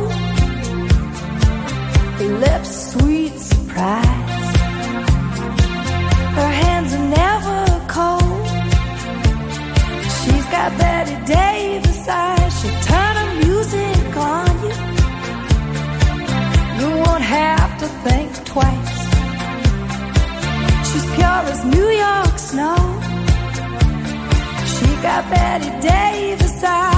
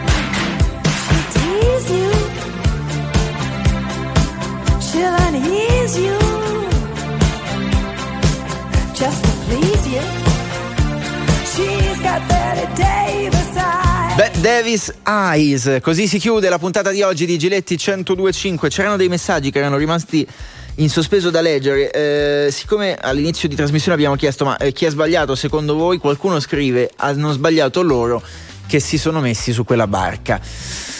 No, no, no, io non l'accetto. Guardate, non si può accettare una cosa del genere. Non si può accettare. Per me mm, non va bene così. Non è il giusto modo di ragionare. Chiunque di noi disperato tenta una strada e a volte sbaglia perché hai ragione. Io capisco cosa vuol dire. Non si può andare in certe Sì. condizioni sul mare, è un rischio non accettabile. La vita aspetti, ma tu, noi non sappiamo in che condizioni erano queste persone, da dove arrivavano, quali chance avevano, se rimanevano lì cosa sarebbe successo. È, è tutto difficile, è facile parlare quando siamo seduti al caldo, stando bene, non avendo problemi. Mettiamoci nei panni degli altri a volte. Poi, siccome citavamo l'Europa, qualcuno dice: Beh, ma per come questi che sono al governo adesso hanno sputato sull'Europa prima, cosa pretendono adesso? Sì, ma il problema è che neanche quelli che non sputavano con l'Europa hanno Hanno ottenuto risolto, qualcosa. certo, certo, è questo certo. il vero problema, che l'Europa non lo vuole risolvere. E il problema è questo, questi morti secondo me sono figli di tutta una mancanza di visione politica. E ripeto, noi stiamo a guardare che gli altri occupino l'Africa, stiamo qua e le conseguenze sono poi queste. Allora, eh, chiudiamo qui la puntata di oggi. Eh, Massimo Giletti torna venerdì prossimo. Ci hanno seguito in regia questa mattina Ricchi Aristarco, Pio Ingegno, Andy Ceccarelli al telefono. Massimo Lonigro in redazione Maria Paola Raiola. Massimo Giletti, appuntamento venerdì prossimo. E adesso vi lascio a Maria Paola Raiola. Ciao. Ciao a tutti.